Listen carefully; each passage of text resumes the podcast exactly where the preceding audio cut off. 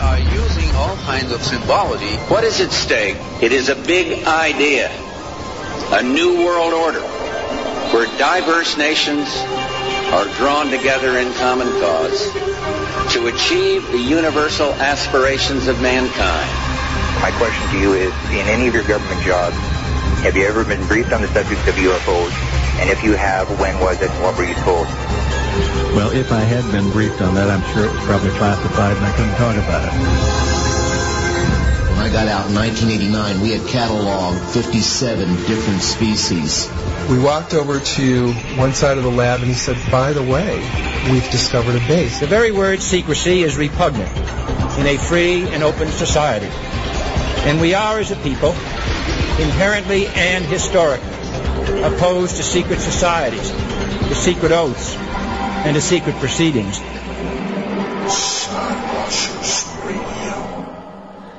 Greetings and salutations to all my fellow Skywatchers. Thank you all for being here with us and listening live on this wonderful evening, April 25th, 2017. Hope everyone is having a great week so far. Of course, we're coming to you live from New Logic Studios down in Miami, Florida, located on what some would say is a third rock from a sun, right? Huh? A little third rock from a sun. A small warm place that some people call Earth. That's right. To our intergalactic listeners, I say, uh, don't forget, folks, if you flip flop when you zippity bip bop bop, you're gonna have to bip zoop zippity bip pop pop pop, and then take a seat. Now, flat earthers, drop a line. You know, you know what I'm saying. I get take a seat. It's gonna be a fun show tonight. I am, of course, Angel Espino, and uh, with me, as always, is my hetero radio life mate, the one and only, the man born to one day replace Daniel Craig as the na- next James Bond the one and the only, my pinky to my brain, Alan Weiler. Welcome to Skywatchers, my friend.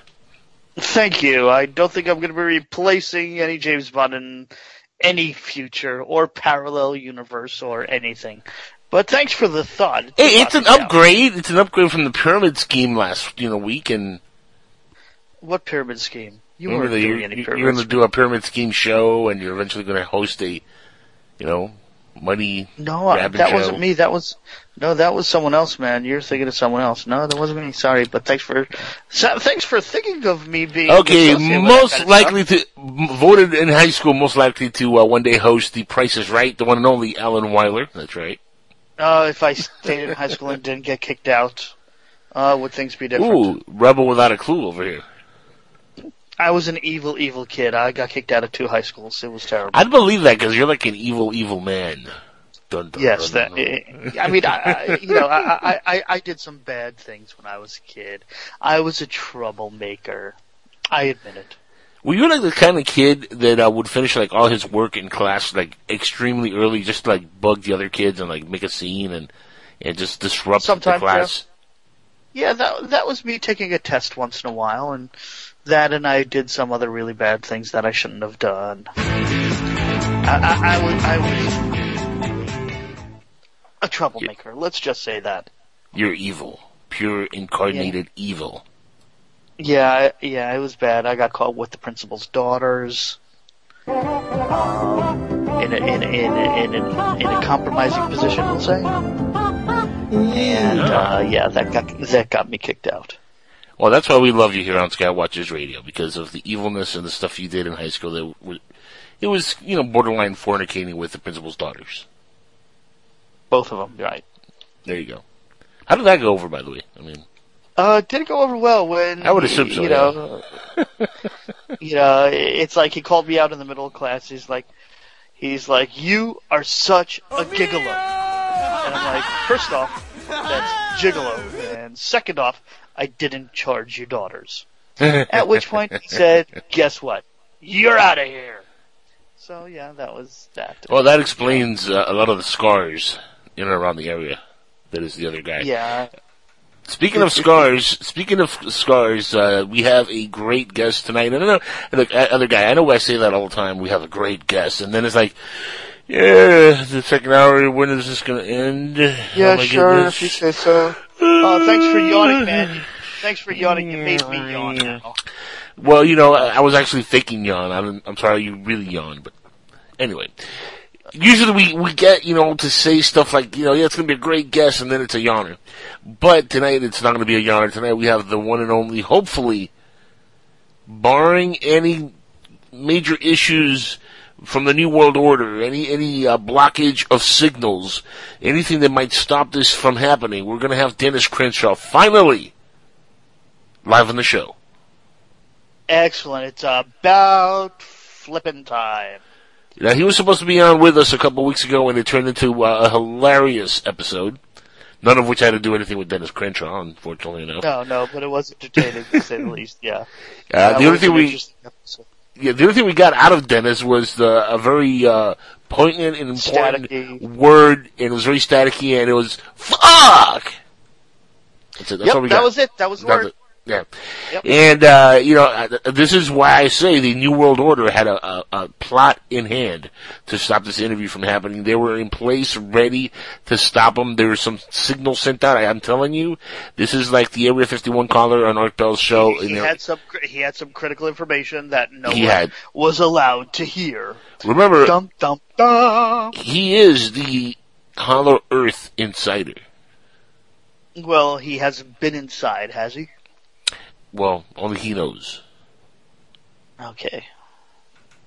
All right. As long as we're not going with another flying around Uranus joke. Well, you never know. Also on that, by the way, I might have a, a joke or two about that later. That's just that's, that's Oh, later. God. That's later. Well, you know you like those jokes. don't. No, no, no. Please don't. Anything but that. No, no. Please don't. Okay, I'll see you there for next week. Then. All right, please. Thank you. Thank you. Let me mute myself. I got to cough for a second. All right. Cough up a lung. Cough up a lung.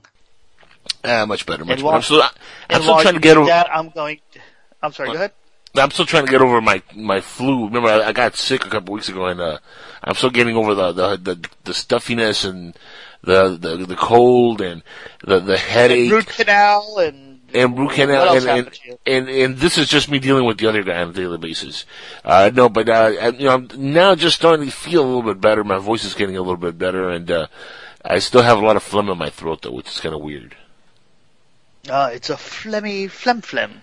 As, I, it's funny. I had I was having a conversation with somebody a couple nights ago, and I found myself sounding like Yoda. I was like, mm, "Yes." mm-hmm." Oh, you're doing a Yoda thing. Don't forget, May the Fourth is coming up, so May the I Fourth be know. with you soon.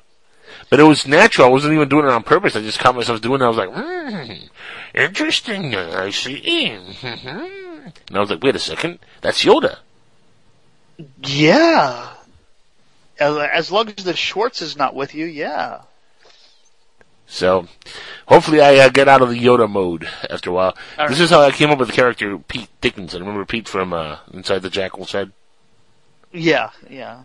You know, we should hair. actually do that once in a while. Have, you know, I, I keep on forgetting who was the comedian that always made those really crazy ass um, skits where he posed or had his friends pose as like really, really politically incorrect businessmen and talking about um, talking about you know he take he does interviews and oh damn it wasn't Paul Harvey Not, not Phil Hendrie.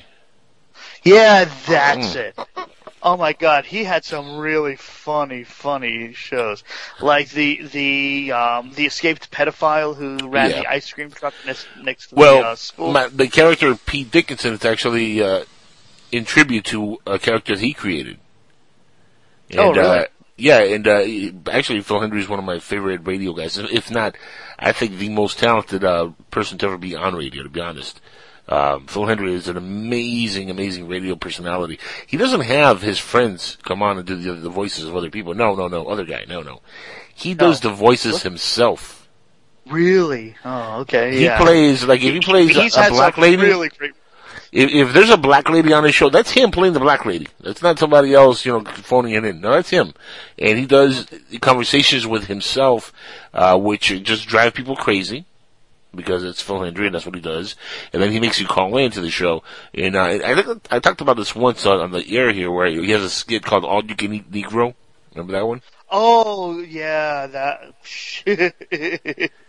That is so offensive of a skit, and it's so hilarious of a skit, but it is so offensive that YouTube takes it down every time somebody posts it. It's just, it's, it's too, too much. It's way too much. But it's very I mean, funny. I'm Very sorry, funny. his skits were great. Still are. Check out philhendrie.com if you want to know more about Phil. Uh, actually, I subscribe to his uh, website, and uh, it's a great. Uh, you know, I get no money out of this guys, but it's a great website, and uh, downloads are awesome. Man. I mean, this guy is still doing it.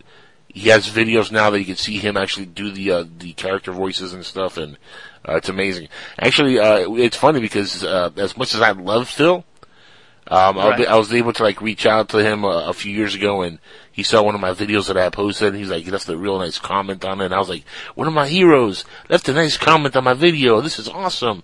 And then, you know, of course, years later, I got to work with Art Bell a little bit here with you know Keith Rowland and stuff in Dark Matter. We got to work with them, Right. and you know, I was like, yeah, put two of my heroes off the uh, the list there. And uh, before that, Who else are your got- heroes besides me? Well, besides you, yeah. But before that, um, you know, I got to work with George Rodriguez and SoFlo Radio, which is one of my radio heroes. Him and Neil Rogers were like awesome together, and I grew up listening to all these guys. They all came up together. This is something a lot of folks don't know. Phil Hendrie, Neil Rogers, uh, George Rodriguez, and the legendary Art Bell all came up together in the 90s on uh, WIOD here in Florida, and they had their main shows stream out of Florida. Well, Art Bell technically was still kind of doing regular news stuff. He wasn't still, you know, he wasn't into the whole ufology, paranormal stuff at that time yet. Right. He was starting to like meddle with it a little bit and like experiment with some of those topics, but he wasn't really into this stuff yet. And uh, they all came up together, and I grew up listening to these guys as a kid here in, in Florida, and they're the ones that really got me inspired to get into like doing some radio stuff as I, as I got older from listening to them go on the air. And uh, it's funny because I got to kind of interact in one way or another with all of them, except for Neil Rogers who passed away. But I was invited to his funeral by George Rodriguez, and I went to the funeral and and Oh. uh, got to meet everybody who was involved with the show back in the '90s, which was really, really cool. Um, I'm still friends with George, and we uh, we talk from time to time. But here's the here's the kicker. Tell me. Here's here's the funny Tell part. me. This is the ha ha. Oh, that's just terrible part of the whole story. Um, as I got to like meet some of my heroes, these are my idols, right? Phil Hendrie hates my guts. I think like he doesn't like me too much now these days. I don't know Oh, what happened. not? I don't know, but he blocked me from Facebook, and at one point I was friends with him, and uh, he blocked me from Facebook. He has actual friends of his on Facebook that were friends of mine first. That only knew about Right. him because of me. Okay, Phil Hendrie. And they blocked you as well too. No, no, no, they didn't block me. They're like perplexed. They're like, well, I don't know what they what happened, dude. Like, you know, we're only friends with him and know about him because of you. And why did he block you? Nobody knows. Like, to this day, Phil Hendrie has not explained himself. And it's weird Well- because he's, he's friends with George also from SoFlo Radio, so they're all buddies. And I, I even asked George, I was like, do you know why Phil Hendrie might have a grudge against me? Like, you know, what's going on? And George has no idea. And he's like, yeah, he's just, I don't know, man. I have no idea. You know, just, he's like that sometimes, and you just gotta let it be. And I'm like, all right, whatever. So I've kind of I've let it, you know, be for the last couple of years. But it bugs the hell out of me. That's somebody that I idolized, you know, as a Huh. kid. For some reason or another, just uh, said, you know what, eh, screw this guy, I'm gonna, I'm gonna block him. And then I asked him, I was like, why'd you block me? And he's like, eh, I'm gonna ignore him. And he never answered. And I'm like, how do you not answer somebody? Then I went on a different account. I was like, I figured, well, maybe he can't see me, you know, asking him questions. Does he block me? So I went on a different account. I asked him, and he was, you know, kind of a smart ass about it. He was like, well, if you can message me, that means I didn't block you. And I'm like, no, you blocked my other account, dude. Like, not this account, but another account. And he's like, oh, whatever. And then he blocked that account. And I'm like, wait, damn it. What did I do? Bad politics, man. I don't know. But anyway, back to ufology. Uh, what else do we got planned for tonight? Uh, what, what's on the agenda? Now that we've talked about this stuff, uh, you know, we're 15 minutes in. We haven't talked about any UFO news this week. Well, Art Bell's kind of ufology related. Okay, well, Huh? yeah. Huh? Huh? You only Huh? mentioned his name, but okay, fine. Well, close enough. What- we have uh, we else? have a, a few uh, we have a few uh, blasts from the a hole coming up a little bit later. Okay. So we we have uh, at least four or five really good blasts this week uh, to go through. Right. Um, um, let me see. We have some news coming up here in the Wall of Weird pretty soon in the next couple of minutes. I was actually just stalling a little bit to see if uh, if our good friend Chris J Brown was going to join us this week, but he hasn't replied yet. Well, I think So- he's online, but I just don't think he's responding to you. I guess you pissed him off too, huh? I know. I don't know. What did, what did I do? Like, how am I pissing uh, these people off? You spoke.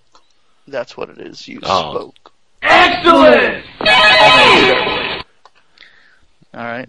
Hang on one second. Uh, sorry, someone's just messaged me something about Star Wars Celebration from la- the other week. Oh yeah, Uh, yeah, that's, yeah, they want. because that's that's not an open sore wound that I'm still kind of like licking. Yeah. Uh, sorry that you was. Yeah, sorry. Uh-huh. I have someone asking me if I could still sell him one of the Funko Pops limited editions that I got at the show, and he wants to buy one. So I'm like, yeah, okay, I'll sell it for triple the money. Yeah, I could do that, especially since it was a really limited limited edition. Sure. Yeah. It'll just give me gas money to make a trip down to Florida to visit you. Oh, there you go. Which you're not going to do anyway. So. You know, you could meet me halfway and hang out with me, man. Come up to Disney, man, and party for a day or two. Come to the uh come to the water park. That way you can. That's a horror movie story, man. river. I don't know. I don't know. That's a, you, you realize that's not like halfway. That's like four and a half, hou- like almost five hours for me. Sorry, it's, I I know it's such a hard trip to actually get some downtime it for you. you? You realize that I live even further down than you believe? Because I remember I live near like Homestead. Oh, I thought you were in Cutler Ridge. Well, Cutler Ridge, yeah, but that's near Homestead. That's what I'm saying. Homestead's like ten minutes away. Okay, so you're about 45 minutes south of Miami itself. Correct. Yeah. Okay, so yeah, that is a little bit of a mission. Uh huh. Oh, damned if you do, damned if you don't. Oh well. Oh well. You're still gonna have to make it up here one of these days to get some relaxation time. Folks, we are actually Whoa. taking, you know, people calling in and bitching at him to take some vacation time. He needs it. He needs it, folks. We're not gonna do a GoFundMe page or anything, but he really needs his downtime and vacation. Yeah, I really do. But um, it's never gonna happen. Alright. So it what's never on the wall happens for me, man. Never happens. Alright, fine. If it's never gonna happen, let's change the topic. What's going on in the world of weird? All right, let's get to the wall of weird. We got a, a couple different items. Wall. Um, Weird. see what I have I a. just- I actually have a, a audio for that. Do you have a sound- why? Do you really? What does it sound like? I, I've never heard it.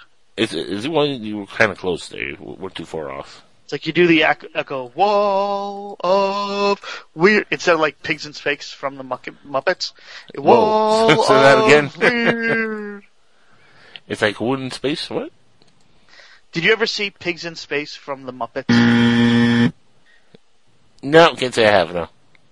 Really? Oh my god! Hang on one second. Uh, let me go to YouTube. No, not YouPorn. YouTube. Um, sorry, that's what showed up on my browser. I'm just teasing. Uh, let me just find Liar. this. Pigs in space from the Muppet Show. Okay. Hopefully, I could do the audio of this. Um, Pigs in Space with Luke Skywalker. Actually, um, let me see if this can work. Hang on one second. Uh, they do do they do the whole opening. It's like a now.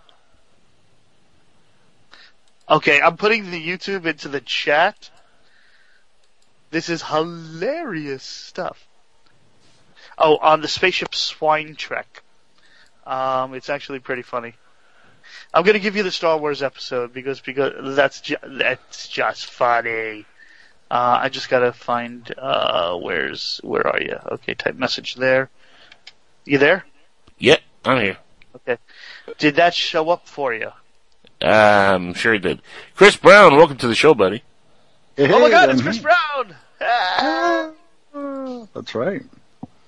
he lives. What's everybody doing? It is alive. What's up, buddy? Where you been? Live, I tell you. Well, I am. I am. I crawled Here. out from underneath the rock. I Uh, know. Yeah. or the wife, no, I- whichever, because you know you've been busy.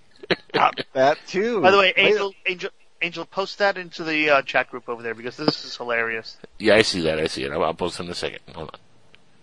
So, what you been up to, my friend? Uh, That would- I that kinda would be you, been just. Yes, I know. I, Yeah, I I'm, just not, I'm been. not um, a friend. I'm the pain in the ass here. So you know, Correct. Yes. You're the you're the other guy. Yeah. No, I I just been uh, here at the house, uh, not doing much of anything, uh, getting ready for my springtime. Just went from my, to my mom's for uh, three days this last weekend, and um, Oh, condolences. Yeah. yeah. That So can't then, fun. anyway, I had to go down there and and uh, see her, and and uh, go by my buddies, go by my sister, see her, and And uh, here I am. Now I'm, uh, like I say, I'm just getting in here uh, with you guys. Now getting ready for my um, NFL draft coming up here this weekend. Well, who? Who are you rooting for to get picked first? Well, I don't really have a real guy I want to go.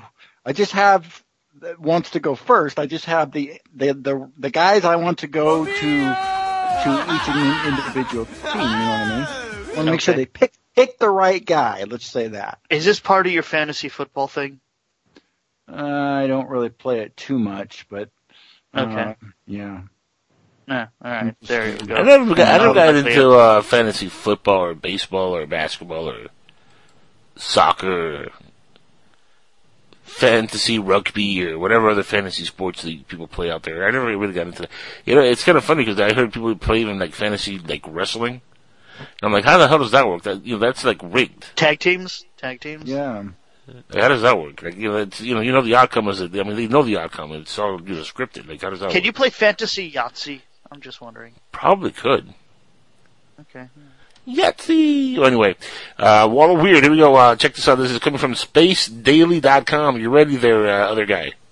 Yes, I am. Tell me, tell me. Are you, alright, are you ready there, Christopher J. Brown? You ready to, like, throw your input on these, uh, news items that we got from the Wall of Extraños? I'm weird. I'm ready. Well, yeah, we know that part already, but here we go. In an exper- in experiments on Earth testing possible building blocks of alien life. Huh? Check that out. I'm gonna post it now on the uh, Skype chat so everybody can check it out. Speaking of life, has anybody seen that movie Life that's supposed to be in theaters? Nope, but I heard it's good. The scientists are attempting to identify the amino acids, uh, building blocks that make proteins and support all life on Earth that might eh, that might feasibly form the basis of extraterrestrial life. Uh, the researchers have analyzed how an assortment of 15 amino acids, some found here on Earth in living organisms and some not found in living organisms on Earth, hold up in the face of extreme conditions found on other planets and moons. Uh, Claire Mamoser, Mamoser, um, I wonder if she's related to um, Mon Mothma. Probably not. An undergraduate research, yeah, yeah, probably not. An undergraduate research assistant at the laboratory of Laura Rowe at, uh, and by the way, only Star Wars fans are going to catch that reference, by the way. But, uh, moving on. At, uh, this is here at, uh, Valparaiso, Valparaiso University will present the work at the American Society for Biochemistry and Molecular Biology annual, annual meetings, uh, during the Experimental Biology 2017, so this is a very current meeting to be held on April 22nd through the 26th. So we're right in the midst of this thing. It's happening right now in Chicago, guys. This is they're, they're doing this right now in a different uh, extraterrestrial loc. There's a, and I'm going to quote this. This is quote. In a different extraterrestrial locale, the proteins are in an organism would not necessarily be the same of that of the organisms on Earth, so they might use amino acids that are known to us but not used to make proteins on Earth, said Mamazer Mathma. Our main goal here uh, with this research is to see if there are structural characteristics of some amino acids that lead to a higher uh, stability in extraterrestrial conditions, and then to see what those characteristics might be. The team subjects uh, vile amino acids uh, to extreme temperatures, pH, ultraviolet radiation, gamma radiation, and other conditions designed to mimic the Hulk's movements, no, to mimic environments on Mars. Uh, includes uh, the moons Saturn's uh, Europa, the moon of Jupiter, tracking the degree to the uh, the degree to which each amino acid remains intact or breaks down under these conditions. The team looks for patterns in stability of the amino acids themselves, with various characteristics such as large size or the uh, ability to bend with water, with, bind with water. I'm sorry, bind with water, which is interesting in itself. Of course, water is the number one um, thing you would need, according to science, to have life. Right? It's uh, the number one ingredient all planets need, according to science as we know it. Right, guys? Yes, Right. Yes, very true. Now, that's uh, thinking inside the box, but not thinking outside the box because, uh, of course, planets can develop in many different forms. And uh, there could be planets out there that have no water and still have life. Completely different life. After this, uh, well, you know, life doesn't only have to qualify as what we think life is. exactly. Now, finding trends in amino acid stability will give us an idea of what sort of amino acids may have survived in outer space long enough to create life. So, in other words, they're looking for the midichlorians that create all life. Oh, let's not go into midichlorians. Really? I'm sure glad you're reading that. Yeah, it's, it's a long read, right? yeah, I'm. Ju- yeah. Well, Eh, I do what I can. It uh, he says here this work is exciting for uh, for us because there's a there's not a lot of previous work in this area. Said uh, Mon Mothma. Often uh, we are privileged to work on extensions of existing areas of research which have been pioneered by great minds in the field. Me, you. But this uh, project has been different in what we have done a lot of initial development ourselves. This is both a challenge and extremely exciting because I'm just because there is a sense that we are not just gathering data, but we're also making decisions about the best way to measure amino acids stability in our labs every day. So they're uh, they're looking for outside the box thinking, which I like. You know, like what would you know life be on other planets outside of the Earth, outside the box that we condition ourselves in, outside this. Well, there must be water uh, for uh, for life to survive. You know, without water, like you, you can't survive, right? No water, no survival, Sure. right, guys? yep. I agree. All right. Well, you sound excited about that news. Jesus. Oh, we are. Wow. No, uh, well, we're waiting for the good stuff. What else you got? That's the best one I have, by the way. That's the best one. Okay, best what's story. the second best? Give me the second best. Well, Ah. there's All right, other here we go. things. There's other things. Here we go. Oh, I had sent you something, remember? Did I you? just Sent you and Facebook, and I said we needed to about this. I'll take a look at that in a second, but here, check this out. This is another good story here. I'm going to post it on the uh, PSN chat. And by the way, all these are going to be posted as well over on our uh, Skywatchers uh, page, on our group page over on uh, Facebook. So if you go to facebook.com forward slash Skywatchers Radio, it's going to be posted right on there. If you guys want to join in on the conversation and drop in your two cents on any of these topics we're, we're talking about here, uh, call in 786-245-8127 is the call in number. As always, just be absolutely fascinating when you call in. It's the only thing we ask. Come on, folks, call in and let's have a fun discussion. There you go. Now this uh, next article comes from uh, the San Diego, San Diego. You know what that means? No, tell us. Yes. A San whale's Diego. vagina. Vagina. I was just going to go there. I just didn't know if I if I should. Well, this is from the Whale's All right. Vagina Union Tribune. Okay. That's what that means. All right.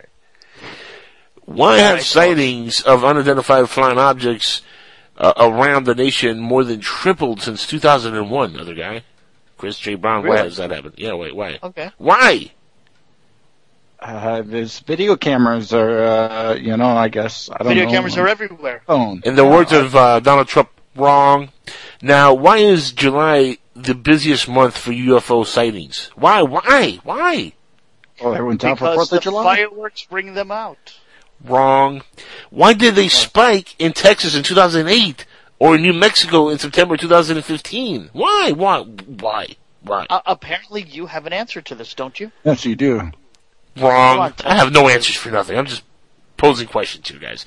But these questions and many others emerge from the first comprehensive statistical summary of so-called close encounters, and uh, they have 121,036 eyewitnesses so far counted for the organized uh, county by uh, county in each state and district of, of Columbia from 2001 to 2015. That's 121,000 eyewitnesses, guys. It's a lot. Um, that's a lot of- and I'm one of I'm one of those guys. A lot of moonshine. Now the unlikely can uh it says here, the unlikely uh, con- uh It was it was a lot of moonshine. I'm Well- still feeling it. yeah. Now it says the unlikely UFO sighting desk reference is the work of a couple in Syracuse who uh, crunched unruly data on UFO reports collected by the two volunteers. uh, Unruly? yeah, you'd think, right? really. I mean, people were rioting to tell them their story. I, they must have been so unruly. Yeah, yeah. Here, you take my story, I'm gonna take your TV and I'm gonna like break some windows, I'm a riot. Okay, sir, just sit down, we'll take your story. Relax, calm down. Okay, okay. It was three in the morning. I was by myself, smoking a doobie. Next thing you know, I see a light and some rubber gloves, and I can't move. And you got probed. And I got probed. It felt so good. My only problem is this never happened again, and I'm depressed. One more time, please, aliens, come down. I mean, anyway, moving on. It says here, uh, the unruly data on the UFO reports collected by two volunteer organizations, uh, the Mutual UFO Network, MUFON, and the National UFO Reporting Center, or NUFORC, New Fork. Hmm. So we got MUFON and we got New Fork. Alright. Alright. It, it is a, uh, yeah, it is a reference that UFO researchers dreamed of having, says Gordon G. Spear.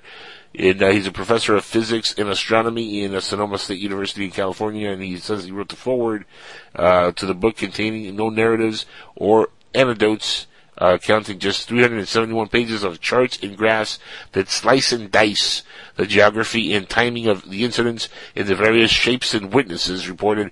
Uh, in other words, uh, some flying circles, some spheres, triangles, discs, oval, cigar-shaped. Many uh, of the sightings turn out to be explainable, but the author says a small percentage defy resolution. Now, the author, uh, the authors are Cheryl Costa, who actually we got kind of to meet Cheryl Costa over at MUFON. Um, other guy, remember uh, Cheryl Costa? We were going to interview uh, Cheryl. Yep. And then she disappeared. Yep, she got abducted. It was terrible. I have mm. no idea what happened. It was it was the craziest thing. We went up to her desk. We're like, Cheryl, you're going to be next in about an hour, and she was like, awesome. She gives us thumbs up and everything. We were like all hyped. Then we look over at her desk like like 30 minutes later and wiped clean, just gone. Well, she, like I said, either she got abducted by the bellhop or by aliens. I'm not sure. I don't know what it was, but a former military technician who was Cheryl Costa and an aerospace analyst uh, said uh, that her and her wife. That's right. Take just that for a second, guys. Her and her wife, Linda Miller Costa, uh, is uh, who was a librarian at uh, Le Moyne College and former librarian at the National Academy of Science, NASA, and the uh, Environmental Percentage Protection Agency. Uh, you're working on the PCs amid suing tables and disappearing from con- uh, conferences. Uh, let me see here. Uh, where am I? Okay, reading on the PCs amid sewing tables in the upstairs parlor, the uh, warmest room in their hundred-year-old house. The two spend weekends for the last 16 months, extra plotting figures from sighting reports and laying out the graphics. Cheryl Costa was written. What? You okay there? Anyway, Cheryl Costa was writing Yeah, uh, okay. New York Sky. Okay, New York Skies, a UFO blog for the Syracuse News Times. When the Costas uh, decided to expand their tallies to, of UFO sightings nationwide, and uh, Cheryl said we wanted to do our bit of, for disclosure. She said it's coming, and the government should have been doing this. Hmm. Something the government should have done. Should have told you all this information. I agree. Now, don't freak out when you see Cheryl Costa and you see uh, her wife, uh, Linda Miller Costa. Um, you're gonna uh, immediately notice one thing. Um, well, Cheryl looks like a man. Hmm. Okay. Well, that's welcome to today's world. Well, the reason is Cheryl is transgender. Yeah. Um, Linda, uh, her lovely wife, uh, is still with her, and uh, they're together, and uh, they were at the uh, conference that we Oh, went to. Yep. Uh, That's I think actually Cheryl is the first, uh, maybe second transgender person in uh, ufology. I'm Uh-huh. sure they're more just not as prominent or popular. Yeah, well, there you go. But anyway, good read, and uh, this is uh, coming over from the San Diego Union Tribune, and uh, you know the questions doesn't get answered really, but the charts are there, and it's interesting that there's that many witnesses and uh, eyewitnesses of UFOs in, and over a hundred thousand since 2001. That's a lot, guys. yeah. That's a lot. It is. It is a lot. It's a big number. What can we do about it? Now you didn't see the little green guys or gray guys or any kind of guys there, um, Chris. But um, a, a lot of these sightings do uh, claim to see uh, aliens themselves, and uh, Mm-hmm. it boggles the mind why so many sightings over the last 15, 16, 17 years.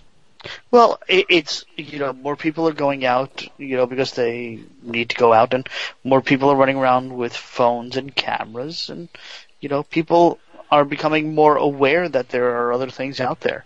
You know, decades ago, people weren't looking to the skies unless you were really, really into it. Now everyone's like staring at staring Yeah, at the sky. Yeah, but they're all trying to find a Pokemon. That's the problem. Like, Well, Pokemon Well- lead to aliens. Okay, You know, another thing you got to remember too is that there's more people.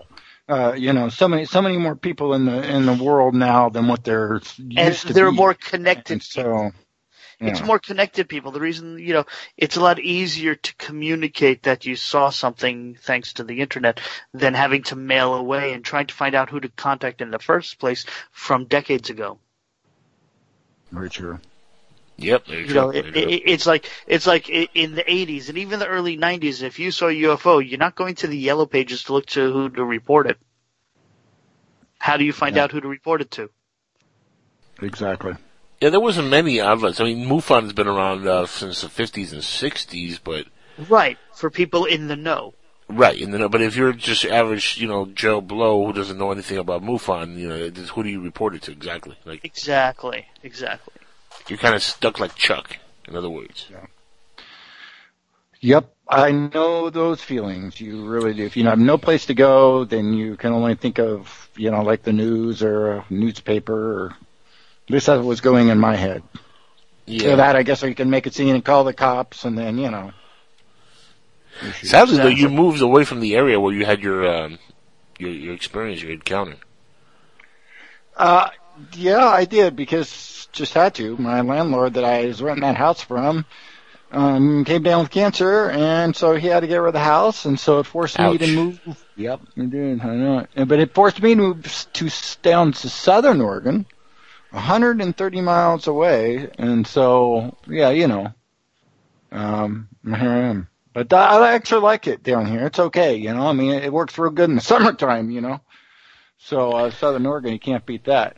Yeah, but chances of repeating the experience is very, you know, slim, given that you move so Oh, far I really, keep, I keep telling myself that every, every, every all the time. That I just Every uh, time you walk outside, you're like, "It's very slim. Nothing's going to come at me. Nothing's going to come get me. It's oh. not going to happen. I moved far away. Calm very far thoughts, away. happy thoughts, calm Happy Yeah, thoughts, happy because I do- places, happy places, happy souls, nice people.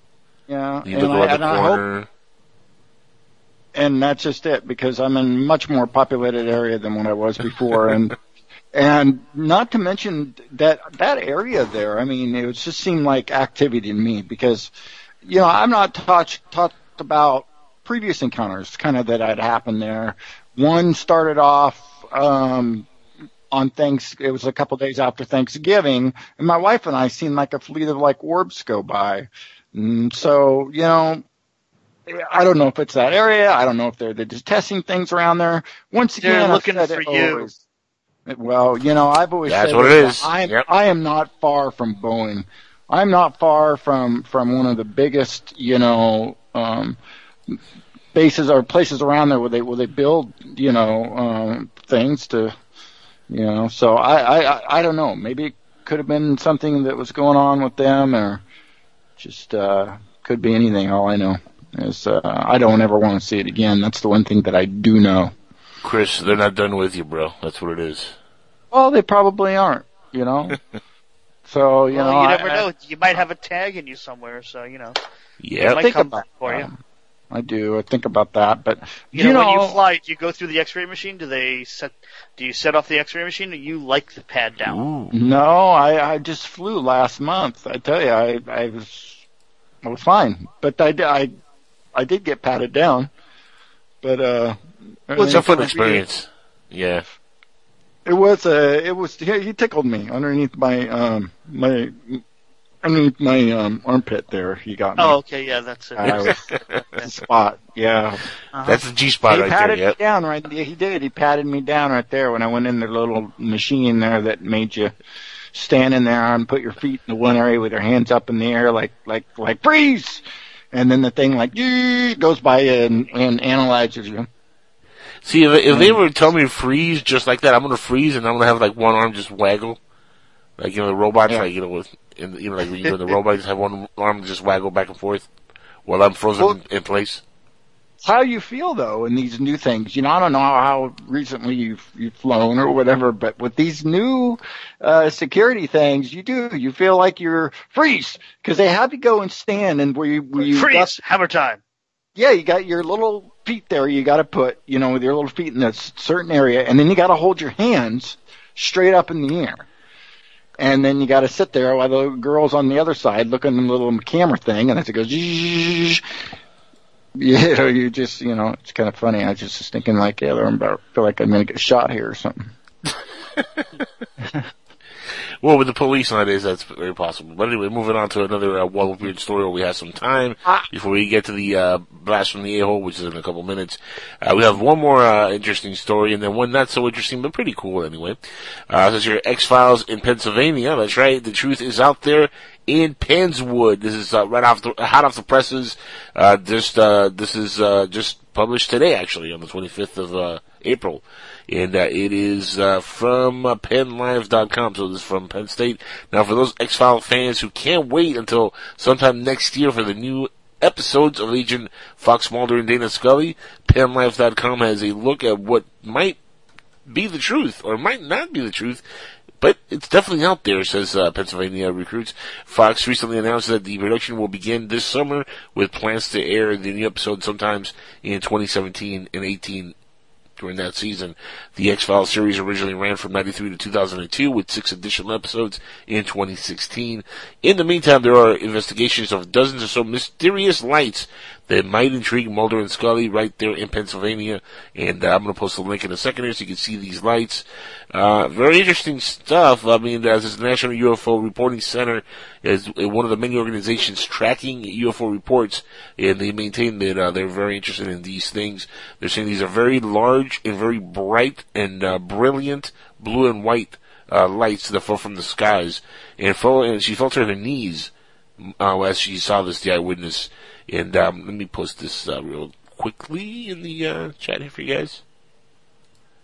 An interesting report either way. And how do you guys feel about the X Files coming back? Huh? I'm looking well, forward to it. I, I've been waiting for it to come back. I was kind of thinking that it was just kind of going to see how they did on those first episodes and run from there. I hadn't heard anything, and I thought, well, maybe it's not coming back. So to hear it coming back is a great thing. And I'm they're filming some of it in the uh, woods of uh, Pennsylvania, which is nice. That's gonna be really Well- cool. Oh, don't they come do one of, they had, should have a perfect UFO story for their show. They should come and do my son and guy's counter for their show. How about that? What a pipe dream. well, I'm sure you could go convince them. I'm gonna go. I'm Yeah, gonna go let's- convince Go for it. him right now. let's Let go get and uh, yeah, let's let's get Chris Carter on the line here and make this happen for you. Yeah, I think so. Sorry, I don't have his personal number. I'm sorry. Damn it! Ah, come on, man. I'm what are you good of sep- for, other guy? I, I'm two degrees of Uh-huh. separation from him, but you know, I, uh, you know, that's about it. I Sorry. just wanted my pipe dream to last. Come on, man. He I just wanted put- he just wanted I his pipe to get piped. Come on, I, well, I got to put the pipe down now. put the pipe All away. right. What's Oh, wrong with you? In the okay. meantime, should we take a break, uh, then do blasts from? Yeah, we're gonna do that in a second. One more, uh, one more um, article I wanted to get to. This is uh, very interesting. Uh, artist uh, Tim Pyle and Robert Hurt create a rendering of exoplanets and other things in the universe that we may never be able to see otherwise. Uh, both are science fiction, uh, both science fiction fans. Sometimes the reality of the data are working in the line with the science of, like, say, Star Wars, for example. Uh, this is a Pyle rendering of uh, Kepler 16's binary star system that creates a double sunset like like the one Luke Skywalker seen or sees in the uh, homeworld of Tatooine. And uh, when you look at the rendering, my goodness, it really does look like Tatooine sunset. Ooh, And, send me uh, the link. Let's see. Let's see. Where is it? This is beautiful. This is a beautiful rendering. Oh my goodness. Now this is supposedly a rendering of a real star system. So it is very funny and it, it kind of goes with what I've been saying all along here, guys. And no matter what we dream of and think of in an infinite space, we're going to find it. We're gonna find Well, I something very similar to that. Still believe that Lucas Possibilities. had to have known inside information so he could have all the cool things to put into Star Wars. Maybe Well- he paid the government mass amounts of money. He was an aspiring actor who just came off American Graffiti. Um, you know, he made some money, but he didn't. He wasn't that rich. Um, Yeah, but I will tell you rich. this about this. Uh, I will tell you that the original, original story that Lucas wrote included the history of the songbook of the story, the songbook of the Whills. The Journal of Um, the Whills. The Journal of the Whills. Yeah. And the Journal of the Whills is supposed to be originally a forgotten book that was found here on Earth that tells the story of a long, long time ago in a galaxy far, far away. Close. The purpose of the Journal of the Whills is actually telling the story from a third point of view, which Right. leads leads Correct. the uh, leads the uh, the whole uh, line in A New Hope that all things are seen from a certain point of view. The Journal of the Whills was written supposedly by a being that wrote past, present, and future. Was able to see both the past and the future, and wrote in these journals what he would or she or whatever the being was conceived was going to happen. And what that was that is why in the uh, episode one you have the the whole. Uh, prophecy of the the chosen one who was going to come and bring balance to the force. That Right. all all that is in the Journal of the Whills. Um, I actually originally, original, the, the original Star Killer right. plot line that Lucas wrote, the, the book was supposed to be found on Earth. Well, that would be We- interesting we- if they ever do that for readers. This was a discussion that actually happened on stage at Celebration. Oh, nice. I missed that. So, Thank you for rubbing it in the uh, the old wound there. Good job. Yeah. hold on, let me get some more salt. Hang on, hang on. Yep, yep. You salty bastard. That's all we have for Wall of. I Weird. got Wall of Weird News on Skywatchers Radio. Radio. Radio. It's in a couple stories, but I, I didn't know we're, we're beyond time now. But Yeah, we don't have much time. We have Dennis uh, waiting in the wings here, so we got to get to blasts from the a-hole. And there's a, a couple different blasts uh, this week that are actually pretty good. Uh, normally, you know, we get some uh, some decent blasts, we get some not so decent blasts. You know, we get some questions that are So well what do you got? What do you got? What do you got? Better not asked. But this week, I think we got something good. Check this out. First question. Go for it. All right. Let's see where the heck is. Okay, here we go. And uh, this is coming from Broken Rock 2017. No, I'm sorry. Brockno Rock. Well, that's called Brockno Rock 2017. He says, and I'm going to pose this to each one of us, and we all are going to take turns answering it.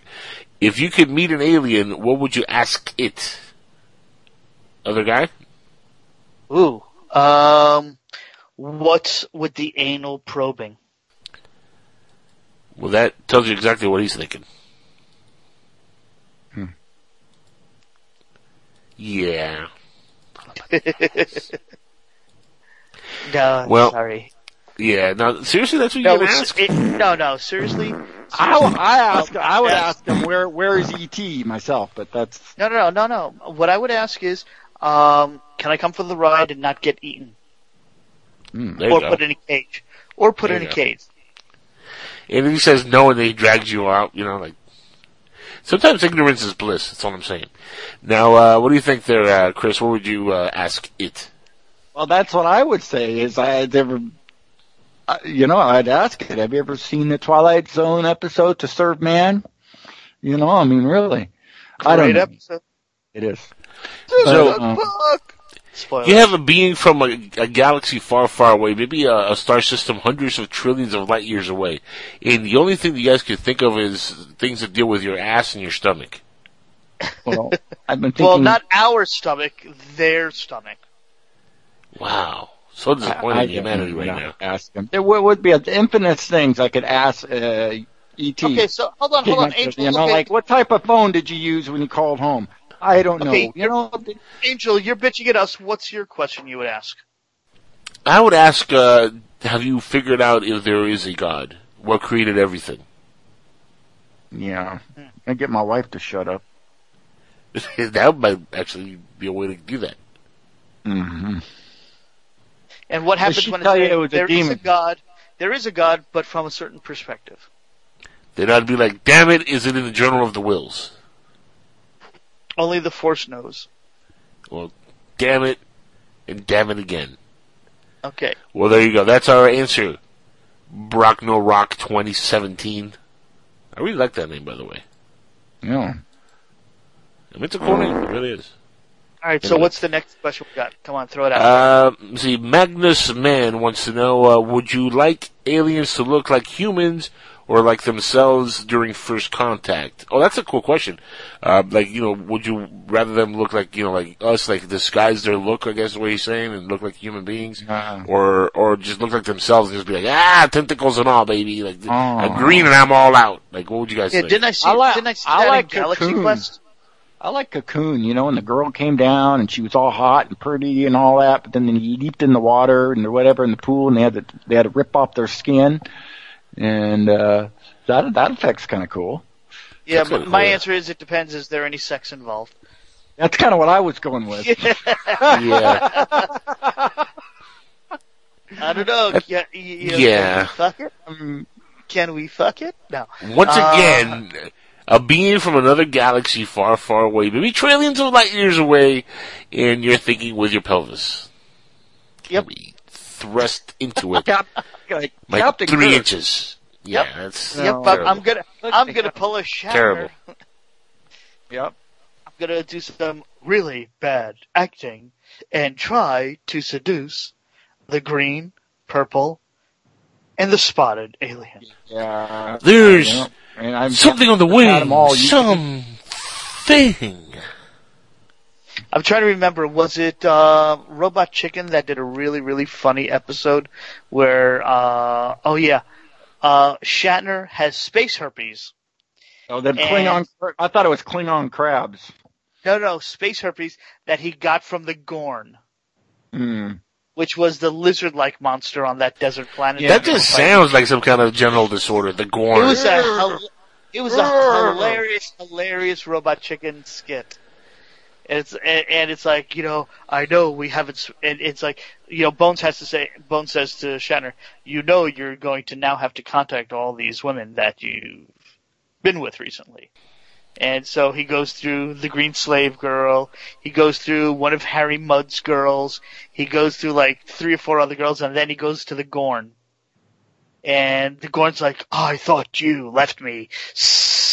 And then they start making out, and it's like the funniest, funniest, hilarious, really. Ooh, I, that just that that. It's just really episode- wrong and funny.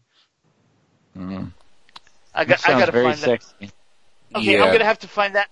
I'm gonna have to find that one on YouTube and send it to you guys. You'll crack up. You really will. Yeah, well, Yeah, the Gorn sounds like something that I just pooped a week ago. Anyway, moving on. And, uh, let's see. Me personally, I would like, uh, what would I like? Would I like them to look like themselves or look like aliens? Uh, well, I'm not trying to, like, you know, screw every alien that I meet. But apparently I would uh, eventually, yeah, I would say yes to, you know, uh, intercourse with an alien, and why not? If it's uh, a hot looking alien, sure. Uh, I actually, I like for them to look like themselves, instead of like, you know, masquerading as humans, just to make me feel all nice and happy inside. I I would, yeah, I guess I'd be really weary. So I still I mean, think, think of, of- I still think of Alien, you know, the show Alien, or or the Thing, you know, where he's, you know, he's he's Found he's pumping on the guy's chest, and then the thing pops up out of his chest and clamps onto his hands. Well, imagine if you know if it was, yeah. So you just don't know what could be inside one of them. Okay. Well. By the way, I'm just telling you right now. I put this up there. yeah, we saw it, we saw it, we saw it. I saw it, we You saw it. gotta click it and watch it. I will And see just, in a second. Just play the audio for the audience. I'll play in a It- it- second. Hold on. right. Um, I want to get, I want to get to what, uh, what Chris was talking about because uh, as long as the alien doesn't pop out of the chest there, Chris, and start singing the show tunes like "Hello, my baby, hello, my Baby, hello, darling." darling. As long as they don't do that, we're good. Yeah, as long as we Where, don't do where that, we're was good. that? Was that? Where's that from? Was that from? Spaceballs, man, do- Spaceballs. No, oh, Spaceballs. Spaceballs. Did. Come on now. I want to see Spaceballs two. That has to be coming soon. Yeah. Now that's of course from uh, Magnus Man. Now let's go to Bare Bones, who wants to know: Space is it really the final frontier? Uh, for that's achievable by us? No. I think uh, the ocean is going to be our final frontier. Um, there's over 83% of the planet that still is not explored. That's under the water. I think in our lifetime, that is going to be the final frontier. Yeah, we'll be swimming all in it. Chris? Yep. Chris, what do you think? I, I don't know. That's a deep question to me, but you know that, that's a good one too. Sure, water, that works because I I I agree that the planet is all water and it's truly is something that we don't know anything about. But hey, maybe one day something will splash and we'll all just be swimming in water. But um, Splish splash. I was taking a bath. I was taking a bath in Yes. seawater on a Saturday night. Eh, Close enough. It's Tuesday, but listen. Um, I would say the uh, yeah Whatever. space. I, I would think is the final frontier um, for our technology based being that we are. Um, outside of uh, this reality, I think there's other realities, if you want to call it that. Um, so I don't think there is a final frontier per se, because there's always going to be a higher dimension that will take us out of this reality. And uh, as uh, the saying in episode one, there's always a bigger fish. There's always a bigger universe, and there's always a, a different reality. I think that is that is part of the overall picture that we will never get to see. So here's here's the kicker: we're never going to get to see how the universe works. We're never really going to get to see how the planet works. We're never really going to get to understand the many different levels of things that have to happen in conjunction with each other, just for our space and time and our reality to coexist the way it is. Because there's so many intricate parts of it. Yeah, we think we know with uh, string theory and M theory and this theory or that theory, but just the very nature of what you know these things are, they're theory, not provable, not even viewable by science yet. Like we we don't have the technology to even prove string theory. We can hmm. theorize it. We can we can say you know all these things that our our minds come up with and say, yeah, that'll make a perfect you know you know theory for Einstein's relativity and to continue forward. But here's the kicker: with every string theory that they came up with, they came up with a way to debunk it and come up with a different version of string theory. And it's been done over and over and over and over again. Look that up. I mean, there's not one singular string string theory anymore. Yeah, I think it's they uh, silly string theory. Yeah, pretty much. It's really what it is. And, and it all harkens back to we know very little about anything, and that's the way I think it's going to be for, uh, uh, for every single human being on this planet right now. We're all going to die and not know a goddamn different thing that we know right now. Other No, than no. a few different things like uh, maybe uh, what movies we like more now than we did 10 years ago, or, you know, what uh, sunset looks like, you know, uh, a year after year, or, you know, what vacation spots are great. But when it comes to like the important things, you know, in, in our universe, the big scope thing, when it comes to like space and time and our planet, like underwater, for example, like the oceans beneath us, we have no idea, and we're never going to know anything. We're going to be clueless for the entire existence that we're here. For our next generation, same thing. Generation after that, probably the same thing. As long as we're a type zero civilization, we're not going to know squat. Now, if we want to make it to the type one and maybe start learning a little, we better start blowing ourselves up. Huh? What do you think? Stop all this beefing and, uh, and blowing other people up and blowing each other's up and trying to get some 72 virgins, which were just 72 other guys who blew themselves up like idiots looking for 72 virgins. Stop this nonsense. Maybe we have a chance. Maybe. Yeah, maybe. Anyway, moving on. And uh, let's see, we have room for one more before we go on break here. So seriously, guys, if aliens or time travel was real, would we even know about it by now? And this is by Mike B. Excellent question. Um, want to take this one on, another guy? Repeat the question. Seriously, guys, if aliens or time travelers Mm-hmm. were real, wouldn't we know about it by now? Well, we would never know.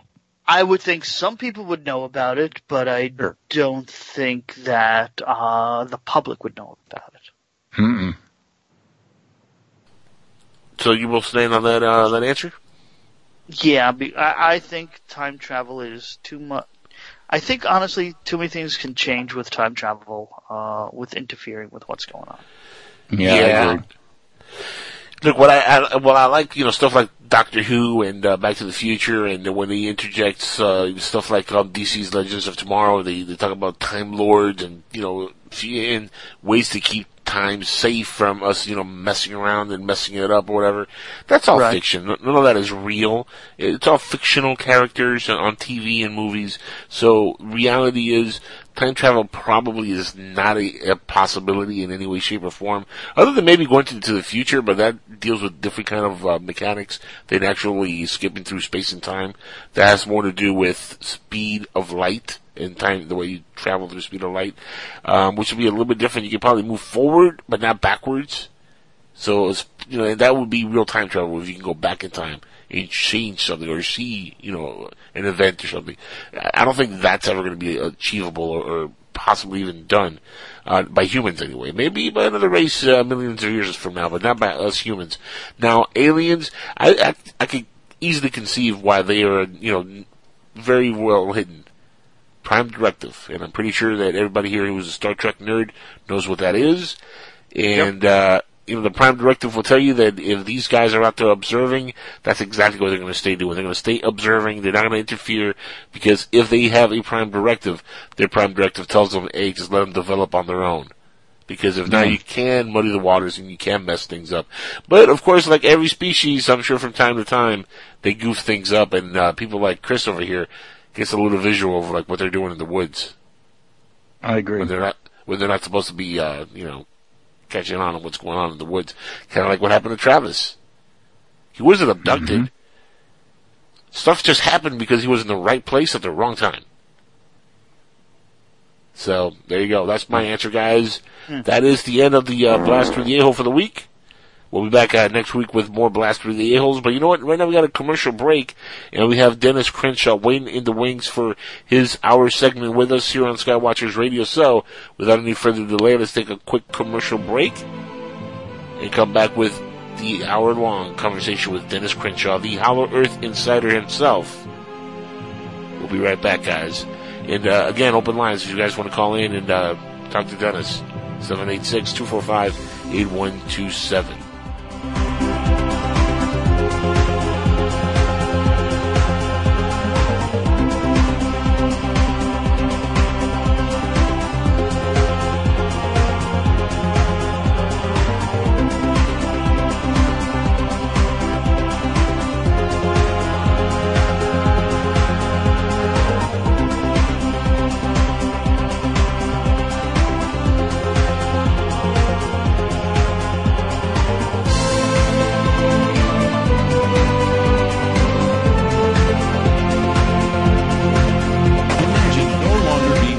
Down to your computer, but having the freedom to take live talk radio with you anywhere you go. TalkStream Live introduces our first ever iPhone application. The talk shows you follow now follow you. And your iPhone is now the fastest and easiest way to stay connected to the best talk radio on the internet. Listen to live talk shows 24 hours a day, 7 days a week.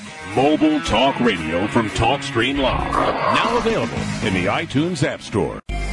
Put a team of professional consultants behind your home or business computer with Key Information Solutions, providing solutions to your internet and computing needs while keeping you on the cutting edge of technology. Preventative maintenance and networking support, hardware and custom built computers. Let Key Information Solutions be your personal tech staff for your home or office with affordable hourly, monthly, or annual rates to fit anyone's budget. Call Key Information Solutions now. 954-973-3374. That's 954-973-3374. Or visit keyinformation.com. Have you heard Mack Maloney lately? In your military career, did you ever see anything that came close to an unusual UFO sighting or? No. Holy That was the ten seconds. Of, no. What are you? That try- was so convincing. Yeah. What are you trying to say there? Well, UFO is an innocuous term. That's the worst fucking denial I've ever heard. Unidentified flying object. Mack Maloney's Military X Files, Friday nights at 11 p.m. Eastern on the public streaming radio network. Unidentified flying unidentified object.